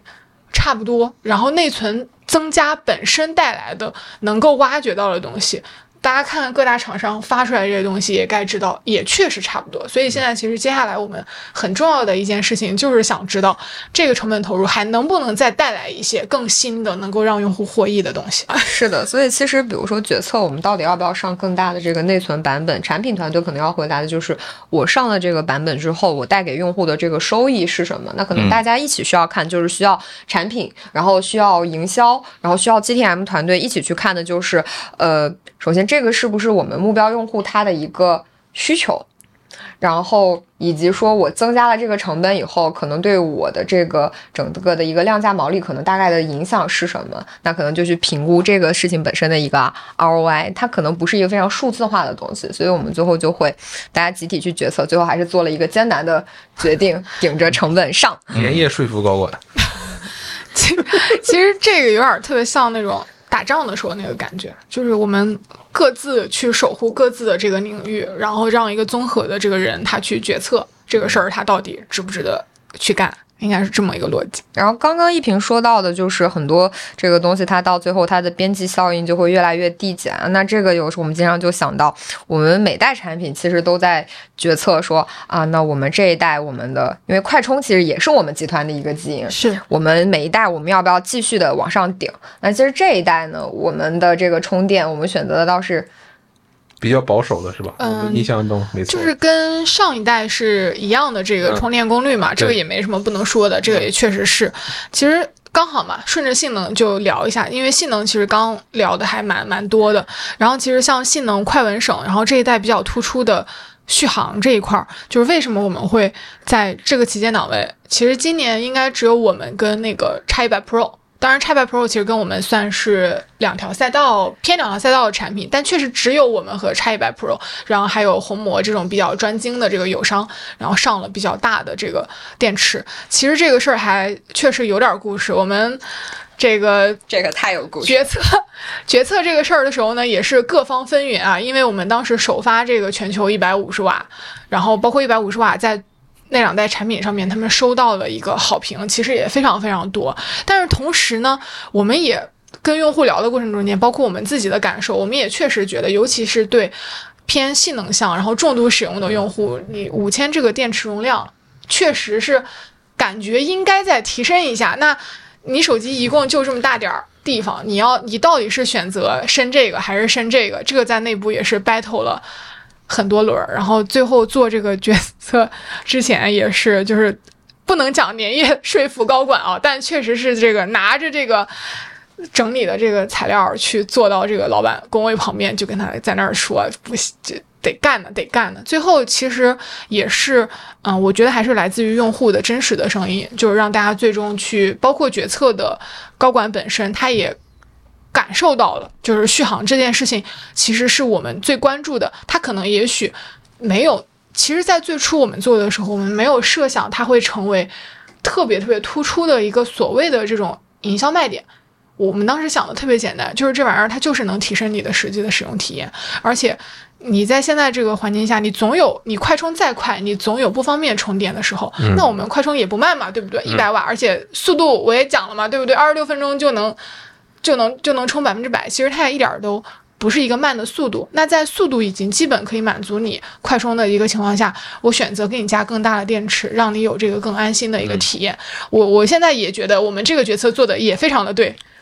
我我我非常认同你们的这个决策，嗯，包括我也不止一次跟孙然、跟林浩也说，我说 iPhone 的充电我感觉都快了，我感觉 iPhone 的充电我感都有点快了，对，但是 iPhone 的续航。真的是非常的顶，这个其实也是当时拿来说服各位伙，也不是不是我一个人说服，是大家一起去互相去讨论。就是其实 iPhone 它在前几代，基于它整体产品赛道这种考虑，它前几代就是到十二之前那些，其实续航很差的。是的，那个时候大家不都有梗嘛？就是 iPhone 用户出门永远都在充电。但是我那个时候就从 iPhone 十三 Pro Max 那一代，我自己惊人的发现。它实际的续航体验跟它在用户中间的这个口碑，一下就变好了。然后，但是它的电池电池本身虽然增大了，但是更多的是它系统的调度本身做了很多的这个工作。然后我当时是真的觉得，坦白讲牛逼，嗯，就是它能在这么短的时间之内从上一代到下一代，然后这个这个方面的体验有了一个质的一个扭扭转，我觉得很牛逼。而且你就会发现这个玩意儿它就是对。用户有用，嗯，然后我们这一代其实就是续航也是一样，几乎所有人都会给我们反馈，这个也是我们有印证了一个道理，就是说，也许大家觉得有一些东西看起来它的营销意味可能没那么强，在最初决策的时候，但是有的时候你的好评和你突出的卖点，它可能来自于用户真实的这个感受体验的一个提升，这个可能最后还是回归到用户的。给用户提供的价值上，嗯，是的，就是在最开始，大家会思考这个用户价值，嗯，就是它的一个来源，因为大家会觉得你旗舰代表你整个集团最新最顶的一个东西，嗯，会会觉得你快充这个地方又是你一直引领的事儿，会大家会有点纠结，就是觉得旗舰是不是应该永远都用最新最好的，然后所有东西都最顶？但是，呃，前面初号有讲到嘛，说觉得，呃，一加十二是今年就是，嗯。真的是比较水桶，然后也是今年能买到的最好的旗舰。但是坦白来说，这款产品在呃最开始做的时候，我们其实也经历过像就是像呃充电和电池，我们到底要加什么？然后包括我们屏幕，我们是不是一步到位？我们直接就用最好的这个所谓的大家印象中用户心中最好的这个三星的这个屏幕，然后包括就是我们是不是能把这个外观做的。再他妈牛逼一点儿，然后用点更贵的这种东西做一些特别版本，但是最后就是所有的这种挣扎，包括其实一些小点的这种取舍，到最后其实我们都是回归到这个东西对用户到底有没有作用。那像续航也好，然后包括像呃实际的这种屏幕的体验也好，我们都是实际的自己去比对过，然后拉各种各样的数据出来佐证这个东西对用户是好的。最后也证明，就是目前来看，也证明这些选择确实是对的。其实我还有一些更激进的。被否决的一些产品方案，比如说，我会觉得，呃，如果考虑到我们用户要每天都使用，然后以及现在，呃，国内这个车和车充的这个普及的比例，在这一代上来讲，其实像无线充，然后我当时会其实有一点犹豫，大家会觉得它是旗舰的象征，以及就是用户会，呃，大部分的用户还是会用到无线充嘛，大家现在也都有车，但是假如把这个产品铺开到今年一年，我们给。就是几十万、几百万人去使用这件事情上，那我再给他省点钱，再给他压点厚度，让他能得到更好的一个综合的体验，这个取舍是不是值得的？其实这些都有过非常激烈的这个讨论。对，所以其实就是无论是产品经理也好，还是说 GTM 经理也好，其实我们都是在带着这个呃镣铐跳舞，我们就都是在去做这个很多方面的这种取舍。那其实一个产品的定义就不是说。都产品经理或者是这个老板说了算啊，那可能就是各方要去给意见。像 GTM 经理，我会把比如说网贷的一些用户的反馈、一些用户的声音，然后包括我们看到的不同的市场的这个呃用户的这个嗯，我们自己对产品的一些理解，然后。反馈给这个产品经理，包括说营销，那他可能还会基于说他从营销的角度，他希望能有哪些营销上的卖点，他能够在这一代去讲给用户，然后以及产品经理可能想说基于整个的一个呃很多方面的原因吧，我们怎么去定义这个产品，所以它其实是很多方大家一起 battle 的这么一个权衡取舍的一个结果。那我给一平讲个故事吧。前两天我跟初浩稍微吐槽了一下，嗯，这几代 Pro Max 的版本其实续航很顶吧，啊，但是让我遇到了一个迷之 bug。前两天拿那个十四 Pro Max 当备用机的时候，它就放在包包里会疯狂的发热，然后从百分之九十的电掉到百分之十，只要大概十五分钟。然后我我那天吐槽了几下，我说这到底他妈咋回事呢？初浩说我心不 成，那那这个。从厨子的问题又变回我的问题了哈，他已经很久不用 iPhone 了。是的，哦，他已经那个没有那个 iPhone 用户的忍耐力了。其实常年的那个 iPhone 用户，他对这个这些问题都有一个就有点被驯化了，你知道吗？哎，这个 iPhone 十三以前的用户啊，我们这个充电啊、续航啊、这个发热呀，那都是就是之前那个。乔伊说过，他说我就是我那用 iPhone 那段时间，他说就没见过你这么能忍的人。我们用户要是像你这样，我们 NPS 早他妈百分之三十了。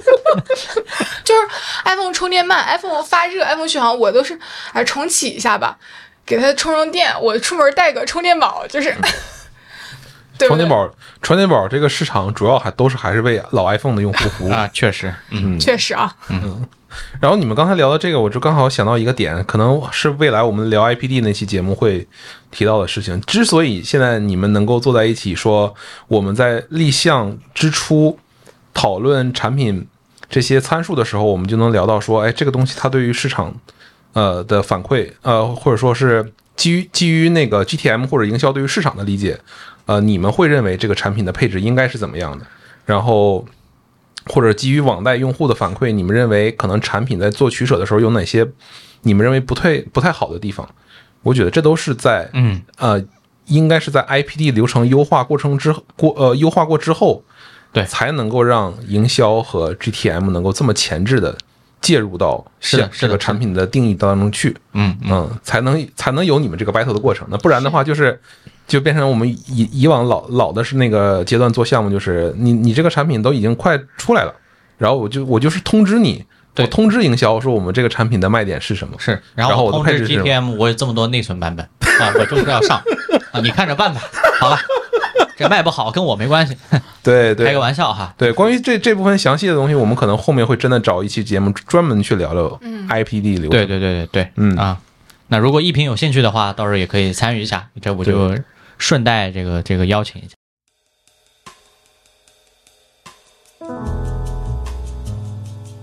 那接下来我问的那个问题，就是在立项的过程中，大家面对这样的一个目标，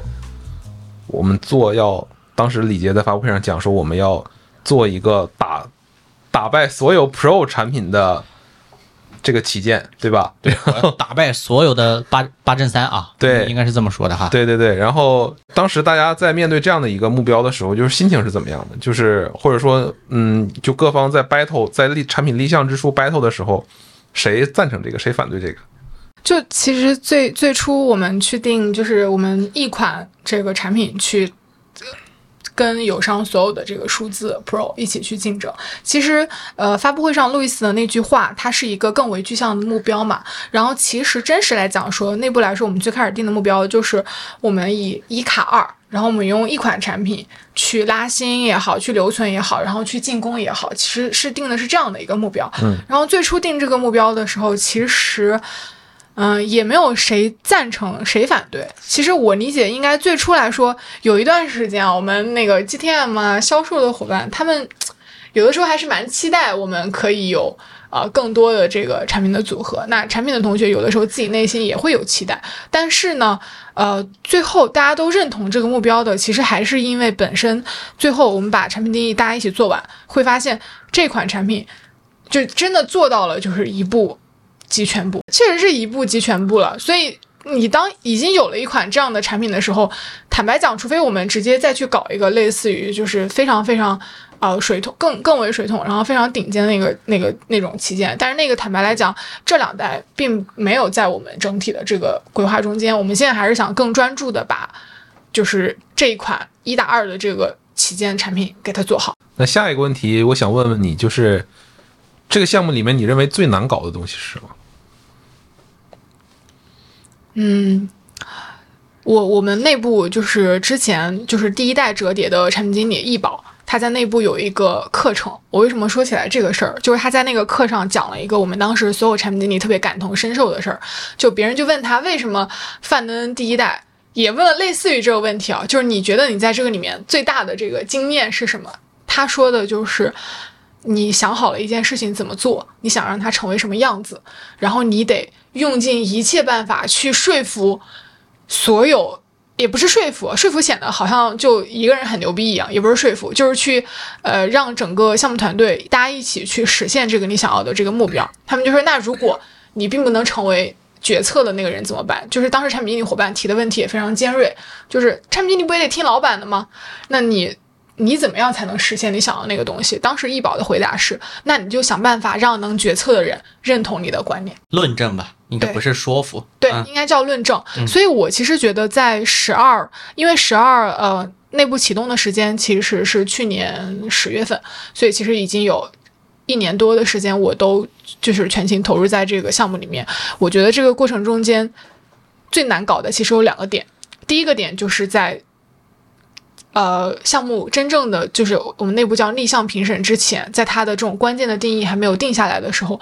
呃，来自各方的声音，然后你自己的声音，然后你要在这个中间去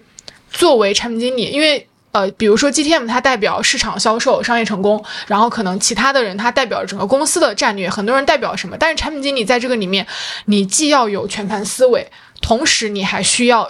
心中装着你的用户，可能每一个事情你都要从用户视角去给出你的意见和建议，然后这个还要能跟其他领域的这种东西连接起来，然后大家取一个综合最好的这个，说白了就是做取舍的这个过程，这个过程，然后以及你做取舍的这个逻辑和最终的这个结果，能不能让真正做决策的人他能。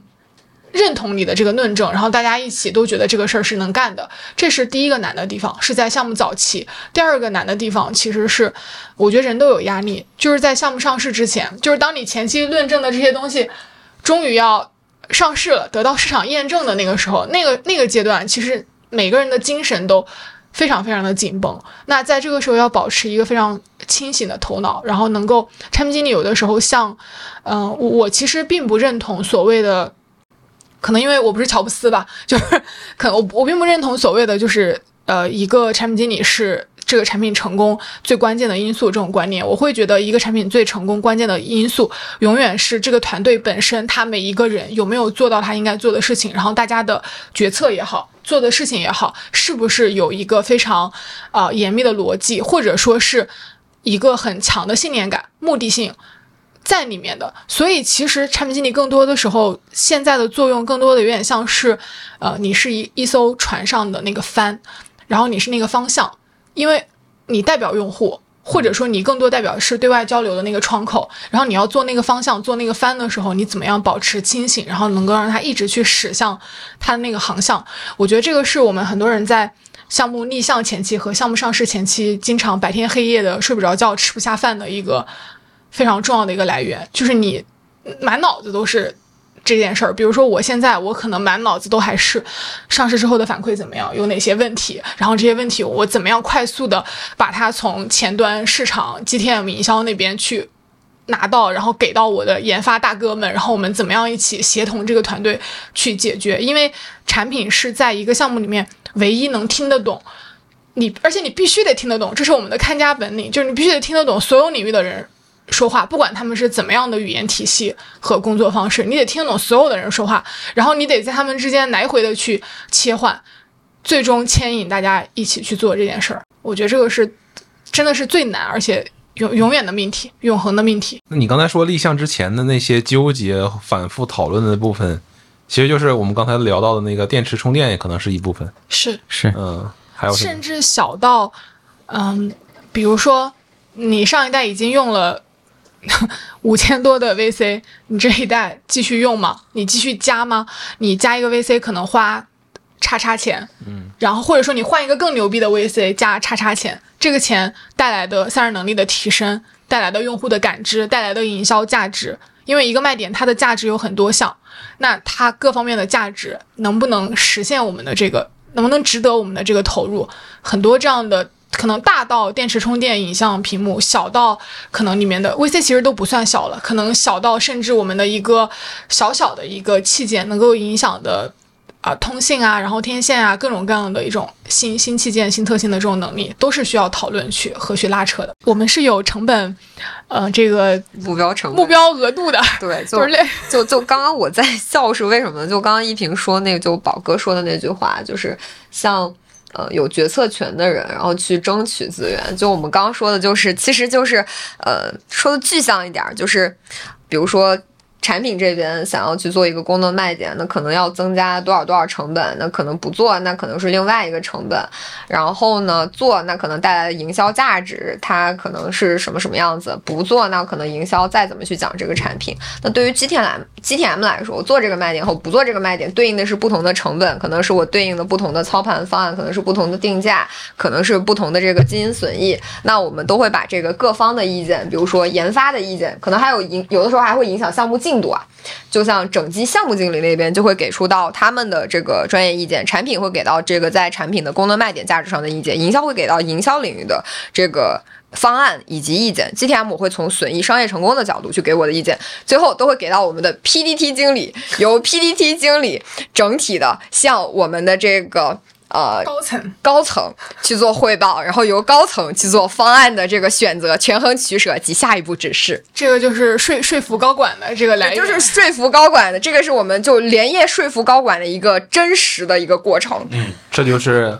在 IPD 流程里面标准的对项目立项的一个流程。是也有不标准的，就是这个也可以讲哈。就是我们其实很多时候，因为可能每个行业，像大家刚才讲到整体决策的过程，它既然这么的。复杂，那一定会有有的人决策这个东西为先，有的厂伙伙伴友商伙伴他可能决策这个东西为先，但是用户是很诚实的，而且你有的时候你想尽量去预判用户的反应，但是可能上市之后用户的反应不一定如你所想，所以有的时候不那么正常的决策可能是友商做的这个东西我没来得及做，或者说我前面觉得没做，但是现在用户反馈非常好，那你跟还是不跟？就跟打牌一样，你出不出牌，嗯，这种就是非正常的这个这个决策。对，前面说的就是对内的嘛，对，然后这边就是又是外部竞争的视角，是因为我们经常有就大家讲，就是专业的 IP 流程里面，我们有五看嘛，对吧？啊，五看三定嘛，标准流程。是的，嗯，这个我们就不做过多衍生了哈。是 IPD，呃，我们准备一下吧，反正年前我们肯定把这个事儿办了。啊，这个其实其实农历年前，这个有点意思，而且我还挺建议你们去请那个我的我的算是我的师傅吧，一位大佬出山，就是他最近刚好也有一些空，可以请他过来聊聊 IPD 流程这个事儿，就可以请一下 CC，、哎。一家 IPD 流程的引入者和建设者，非常适合来聊这个话题，非常多的小故事。这个如果可以的话，你就帮我们搭个线儿呗，好然后到时候把这期内容拿着给他也听一听啊，还有对，还有最后亏，钱吗？对对对，亏不亏钱？来，你好好组组织一下你的语言。你老板说是亏钱的，我就告诉你，对对对，李杰说这个项目是亏钱的，他在哪儿说的？在微博上说的。是的，真的吗？啊大家都看到了。然后他他在微博上说是亏钱了吗？真的吗？他咋说的？其实是这个样子啊，肯嗯。定是我们、就是因为现在毕竟只是上市初期嘛，那你后面其实呃项目的整个的一个成本，那其实项目的成本呢，那其实也是会有变化的。那其实因为就是我们是滚动的去采购，滚动的去生产，那随着供应链的你很多元器件的价格它也是变化的，包括说随着这个，比如说如果说我们的加油都去支持我们的产品，然后它有更大的规模效应，其实供应商那边我们的谈价的空间也会更加大，我们成本也会更加有优势，我们卖的更多，我们有更多的这个呃资金能够投入到研发，给大家带来更好的产品，那其实就是这样的一个正向循环嘛。嗯那回到这个项目，它亏不亏钱上面，那其实可能就是基于当前的一个成本，然后以及整体的这个呃费用、生命周期，我们所有的这种费用的预估，包括研发的投入，那可能基于公司的一些测算规则，那算出来，那它可能是呃硬件是亏钱的，对。嗯嗯。就我觉得就是老板说话应该是基于这个语境，是的，是的，就基于首销这个时间点，基于你们现在从供应商采购的这个硬件的价格，基于现在的量来说，它有可能是亏的。对对对，未来的话呢，其实因为这个产品大家都知道，产品的话就是整个的一个生命周期嘛，那可能是要等到整个的一个呃产品我们呃完成所有的清尾，完成所有的锁量，那我们再来回过头来，我们这个内部叫项目的一个决算，我们再来看它整体的一个生命周期，呃，我们刨掉所有的这种费用、研发投入，包括我们可能公司内部的这种公共费用的分摊了之后，那它。嗯，是一个营业利润是否是为正的一个项目，那这个可能影响的因素就很多啦。我我觉得只能说，嗯，就是十二的这个价格。就是确实是诚意十足，因为其实，在发布之前，我们是不知道价格的，就是产品经理是没办法知道它的价格的，我也只能猜。所以我在发布会现场听到他说那个价格的时候，就是亏不亏钱我不知道啊，我没办法回答，但是我只能说，我感觉这个价格就是太诚意了，就是路易斯确实可能用年夜说服高管。对，就包括说从 GTM 的角度，因为我们也是会要了解，比如说核心的一些，比如说大家可能行业都知道，就是存储在涨价，还有等等元器件在涨价的这么一个呃前提下，那以及我我个人是了大概知道这个呃它的。我们 BOM 成本嘛、嗯 b i l l s of material，它的这个成本。那我在发布会现场的时候看到价格，因为我其实只能知道我们区域的成本，我其实不到不知道不是那个不知道中国区的那个定价的，所以我大概就是心里大概算了一下，呃，只能说作为 GTM 看到这个价格，压力很大，压力很大，非常有诚意，非常有诚意。或者我换一个方式问，就是说，呃，如果按照我们刚才说的那种亏钱的计算方式，是不是现在大部分的手机在首销期间都是亏亏钱的？嗯，也不是说你不能说首在首销期间嗯去亏钱，其实大部分的厂商在中国区，其实硬件。都是可能赚一点点钱，或者是打平，然后是亏钱的这个状态。更多的其实我们算一个项目，它整体的这个是否盈利，我们要把互联网收入拿进来。嗯，我我觉得应该是说，在国内现在这个竞争的环境下，就大家之前开玩笑嘛，说那个厂商互卷，消费者获利，就是真的，这是真的，这是真的。我只能说这个是真的，就大家现在能买到就是如此性价比之高的众多手机啊，不止我们一家，其实大家现在都挺拼的，这个的确是消费者获利获得最多的。对我希望就是其他赛道的这个产品就是也能这个，或者我这么问你吧，你刚刚不是说你当时心里有一个可能预期的价格吗？你当时预期的那个价格是多少？欧盟，其实我预期的价格就是这个，我猜到大家他会给一个性价比重录说高一点。没有，我我真的是这么猜的，我我猜的价格其实差不多，我当时也猜四二或者四三。是，其实我猜的真的差不多，我觉得他就是会搞一个这么性价比的一个价格，我甚至我我当时猜说他会不会在发布会讲，比如说啊，我们可以做一个四加六十四 G 版本的三九九九的 他们，但是我们不会这么做。我们不会做卡价位段的产品，我们只会让产品的竞争力越来越高。啊我现在的心态其实就是，呃，我们今年确实一年多尽力把产品力，然后把二零二三年最想呈现给大家的十周年旗舰做到了最好，然后其他的后续的，就是就是继续做好支持，然后信赖我们营销跟销售的伙伴，就也因为市场环境它确实是摆在这边，这是。作为可能单纯的产品经理没办法去左右的一个地方，嗯嗯它涉及到太多太多的内容。行吧，我们接着往后聊。好，那、嗯我我就跟一平这边探讨一个问题哈，嗯就是这个，呃，这几年的这个卖点品牌化的这个路径啊啊，我先解跟听众朋友们解释一下吧，就是卖点品牌化这个事儿，呃，看起来这几年越来越多的厂商往这个方向去做了。嗯那比如说大家呃这两年比较熟悉的华为，把自己的影像品牌变成了 Xmage，那像同样一加的发布会，他会讲我这个护眼叫明眸护眼，然后这次也终于给所谓的这个延续了好几代的工业设计给了一个名字叫 Time Design。对，都都有这种类似的表达哈。嗯啊、我个人的看法是，这是一个跟用户或者受众之间有效降低信息差的一个方式。那比如说，我一个旗舰的产品，我有 A、B、C 三种能力，那这三种能力背后可能是一堆功能的集合。那如果我只要记住这个名词，看到 Reno 上面也用了，比如说超光像引擎，那是不是这个事情本身就变得更好理解了一点？这是我的看法啊，不一定对。我不知道从你们内部的视角是怎么看这个事儿的。嗯，其实宁浩说的，就是基本上大部分都是呃内部真实的一个想法。其实主要就是卖点品牌化这件事情，嗯。第一个目的是为了我们这个产品线，然后这个产品上面，我们想要去产生一个记忆点，就像呃，可能明眸护眼发布会讲了接近一百页，然后背后很多的这个技术，他可能懂的人他会去再去重复的去看去挖，但是对于更多的大众用户来讲，我们可能想让他记住一个很鲜明的这个词汇，所以包括“明眸护眼”这个词本身，我们内部也是就是雕琢了很久，怎么样能让它朗朗上口，然后能让人记住。包括之前我们也是觉得，呃，华为的那个 Xmage 那个名字其实起的起的很好，嗯我们觉得还挺挺有记忆点的，大家都能记得住。然后我们内部也有一些名字呢。我们自己觉得起的不好，然后可能就比如说想去改，包括其实前面讲那个做闪充的时候，我们叫那个长寿版，啊，对，长沙瓦闪充，其实也是为了把第一个目的，为了把卖点强化。长寿版就是为了突出我们这个卖点跟别人不一样的优势点在哪儿，然后包括明眸也是嘛，就是为了突出护眼是的，这一个点。这可能第一个是为了记忆点，第二个其实就是延续性。如果比如说我上一代讲一个词儿，下一代又讲一套东西，那对用户来讲，他的记忆点也很难。而且有一个观点是，虽然呃每一次大家都觉得品牌的发布会，可能我们从业人士来讲，觉得你讲的有些东西还挺类似的，但是每一次来看你。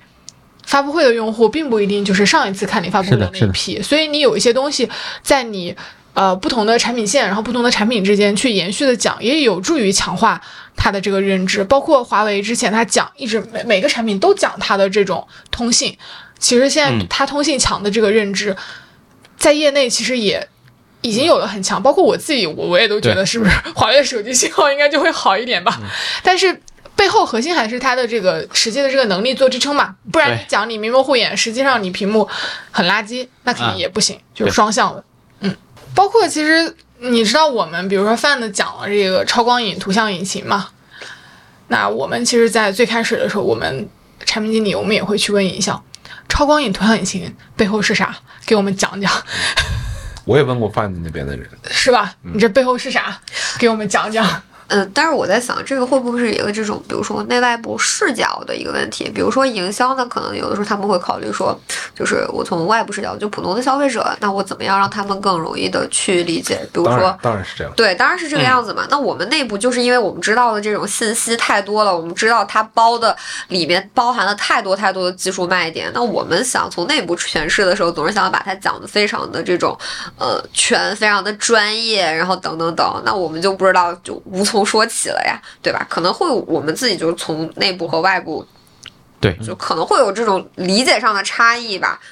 就比如说，我要是一个普通消费者，Xmage 就那我现在可能华为讲了这么多代，我就会觉得 Xmage 啊，那可能是我个人的看法，就觉得 Ximage 就代表了华为的这种计算的摄影，代表着华为它的一种种影调等等等等等等等，它可能就是消费者可能理解它也是也许是一个比较抽象的一个概念。其实如果这个东西就是慢慢，呃，它的功能落地越来越具象啊，对于内部来讲，其实也是在降低信息差。是的，但你刚说的那个产品经理的能力嘛，就是你要听懂所有人讲话，那有一个很重要的其实就是简化信息嘛。啊，这个其实也也也是可能把信息本身简化的一部分，我的理解啊。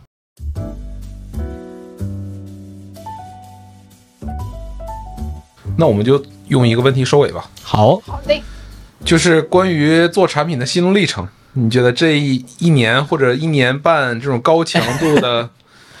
投入在一个项目当中，对你对这个岗位的理解有什么感悟吗？或者说有什么变化吗？想法？我我觉得挺有意思的一个点就是，就是每一个人在工作中间，他可能他的工作风格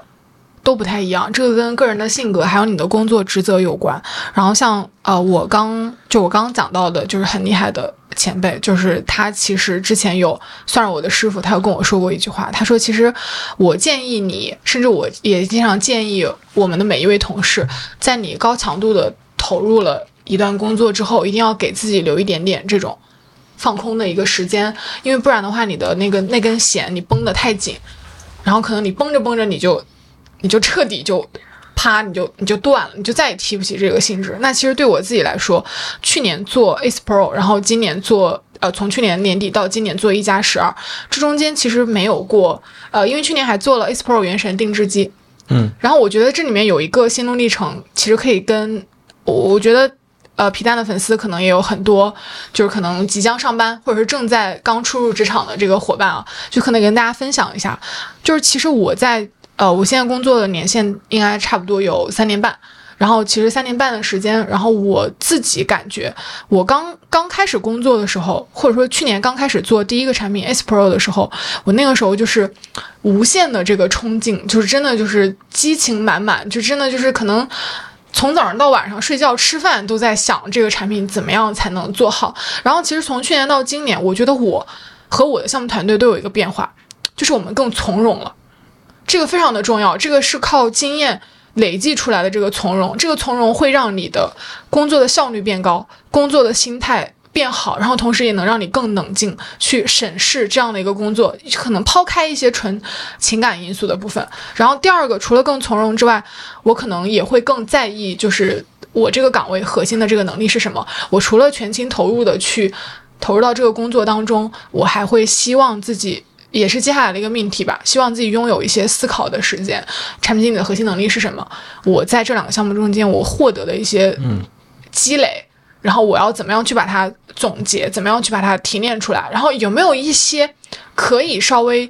呃内化到我自己，或者说去给别的伙伴去分享的这个东西？我觉得这个其实也是我很重要的一个感悟，包括我的能力边界能不能再往外去。稍微的去延伸一下，我觉得就是，嗯，也是也很建议大家，就是可以在工作中间偶尔稍微，嗯，就是就是之前大家不是经常讲嘛，就是玩的时候好好玩，工作的时候好好工作。那其实工作本身也需要这样，就是你在项目忙碌周期的时候，可能你整个精神都是非常绷紧的，但是呢，可能更重要的反而是绷紧之后那个过程，怎么样去把前面的那些收获去真正的去内化到自己。我自己感觉两个项目下来有。有一个挺大的一个变化，可能接下来会再去思考、沉淀一下这些东西。小鹿公听到了吗？一平说想要休息一段时间。对，就是如果如果老板有在听这期播客的话，可能要听到就是我的诉求，就是给我留点思考的时间啊。这这一段我不剪啊，我要笑死了。这我我觉得思考思考很重要，就不我觉得不不光是对产品经理来讲，对每一位就是。工作也好，玩也好，就是可能大家就是都需要一些思考的时间。然后，尤其是像我们就是电子电子消费这个从业者，包括我想就是呃两位就是在做这种我们选题命题的时候，可能很多时候有一个阶段，可能也是需要去讨论、去思考、去沉淀的。然后，嗯，其实最后可能想讲一下的一个感悟就是，嗯。因为我身边的很多同事，其实像我刚刚最开始就 call back 一下，很多有很喜欢手机，或者说很喜欢家有。就我们之前讲产品，我们手机产品经理可能分两种，第一种是贼他妈喜欢手机，我就我就干手机相关的任何事儿，我都特别开心。还有一种可能是像我这种，说实话，我是挺喜欢消费电子的，但是我对手机本身的依赖性其实没那么强，就我不是一个很爱玩手机的人，我可能爱玩的是其他的。电子产品，比如说音响，或者说是 IOT 那些，我很感兴趣。但是我爱做产品，而且因为我觉得硬件产品、实体产品更符合我的兴趣，所以我是可能手机产品经理，我是因为产品经理后面，因为产品这两个字来做这个岗位的。所以可能看到大家的一些变化，就是不管你是因为什么样的原因来做我们这个岗位，然后但是大家可能最核心的还是你在这个里面。嗯，可能尽量的要保持自己最初的那个那个心，就可能有的人他在这个里面很痛苦，呃，坦白讲很痛苦，然后他不干了，不干了之后呢，他可能能在别的赛道去寻求到一些他自己的东西。那我想，不管是离开还是留下，就是或者说我们现在正在做的所谓的这个思考感悟的这个命题，更多的还是这个工作能不能让你觉得我做的这个东西还是有价值、有意义、有意思的。这种听起来可能有点高大上，但是我觉得这个工作可能除了得赚钱啊，老板也要听见这个，就是除了能满足我们这个日常的基本生活之外，我觉得大家在工作中间工作到最后，就是每一个人他可能还是会去思考，这工作好玩吗？这工作能不能让我获得一点快乐？就是也许，也许，也许，再过十年后的某一天，我可能也会也会觉得工作就是个工作，我就干这个工作。打好我的工就完事儿了，但是起码截止到今天为止，我还是一个希望能够在工作中间去获得一些收获和快乐的人。这个也是我从去年到今年感觉自己更加坚定的一个想法。上一期我们请范能三的硬件产品经理古月也过来了，然后他在播客里面说的一句话我还印象挺深的，其实印证了一平刚说的那个点。他说来我们这儿聊天啊，其实挺放松的。嗯，他说有点减轻了他一点精神内耗。其实我们整个聊天的过程呢，本身也是在回顾和思考的一个过程吧，算是可能把有时候在内部很难表达的点啊，通过我们这个小小的平台，稍微来聊聊天儿，大家稍微放松一下，我觉得也蛮好的。那当然了，我作为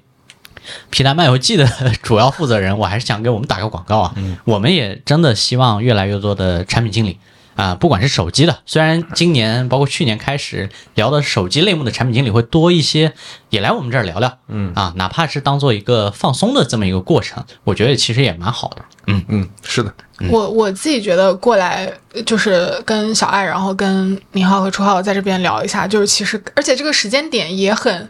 妙，就是刚刚好，就是项目刚刚发布，然后即将首销，然后过来聊一下，其实有点像是。提前做一下，就是今年年终盘点 和小总结，而且聊的因为是朋友嘛，所以聊的也非常的这个放松。然后我其实也替就是《皮蛋漫游记》打个广告，就是听众朋友们如果有觉得自己想要分享的，其实我觉得也可以通过你们的官方方式去联络。如果大家觉得挺 OK、挺好的，也可以就是过来聊一下。然后我们也可以推荐一些别的行业的从业者，他可能也不是产品经理，不是 GTM，他甚至可能。是做研发的，我们做测试的伙伴，也许因为每一个人的工作，他可能不管是工作还是生活，可能都有一些值得，或者说就是单纯的跟大家聊一聊，算是一个交流的这个平台。我觉得交流之间产生的共鸣跟共振，应该是呃每一个人，不管你是一个 I 人还是你是一个 E 人，但是共鸣跟共振通过不同的你喜欢的。表达的形式能够传达到你心里面去，其实还是一件挺有意思的一个事情。这个也是我觉得就是播客这个事儿好玩的一个一个地方。差不多，嗯，哎，好啊。然后感谢大家收听我们这一期的皮蛋漫游记，嗯那也辛苦两位大老远跑一趟。嗯那我这里是两颗皮蛋的零号，我是初号啊，我是一平，然后谢谢各位，我是 Iris，大家拜拜，好，拜拜，下期再见，下期再见，拜拜。又到天黑。出门时路灯都还没醒，急着跟黄昏说再见的他朝忙碌里奔去。他说晚餐随便吃就好，反正到肚子里都一样。日复一日，年复一年，还是没有想法。他还是害怕天黑。一路上耳机都开到最大声，他还是拒绝入睡，就怕闭着眼又想到某个画面。She will be fine, just as something changed in the summertime。她想去解读，又害怕眼睛变得模糊。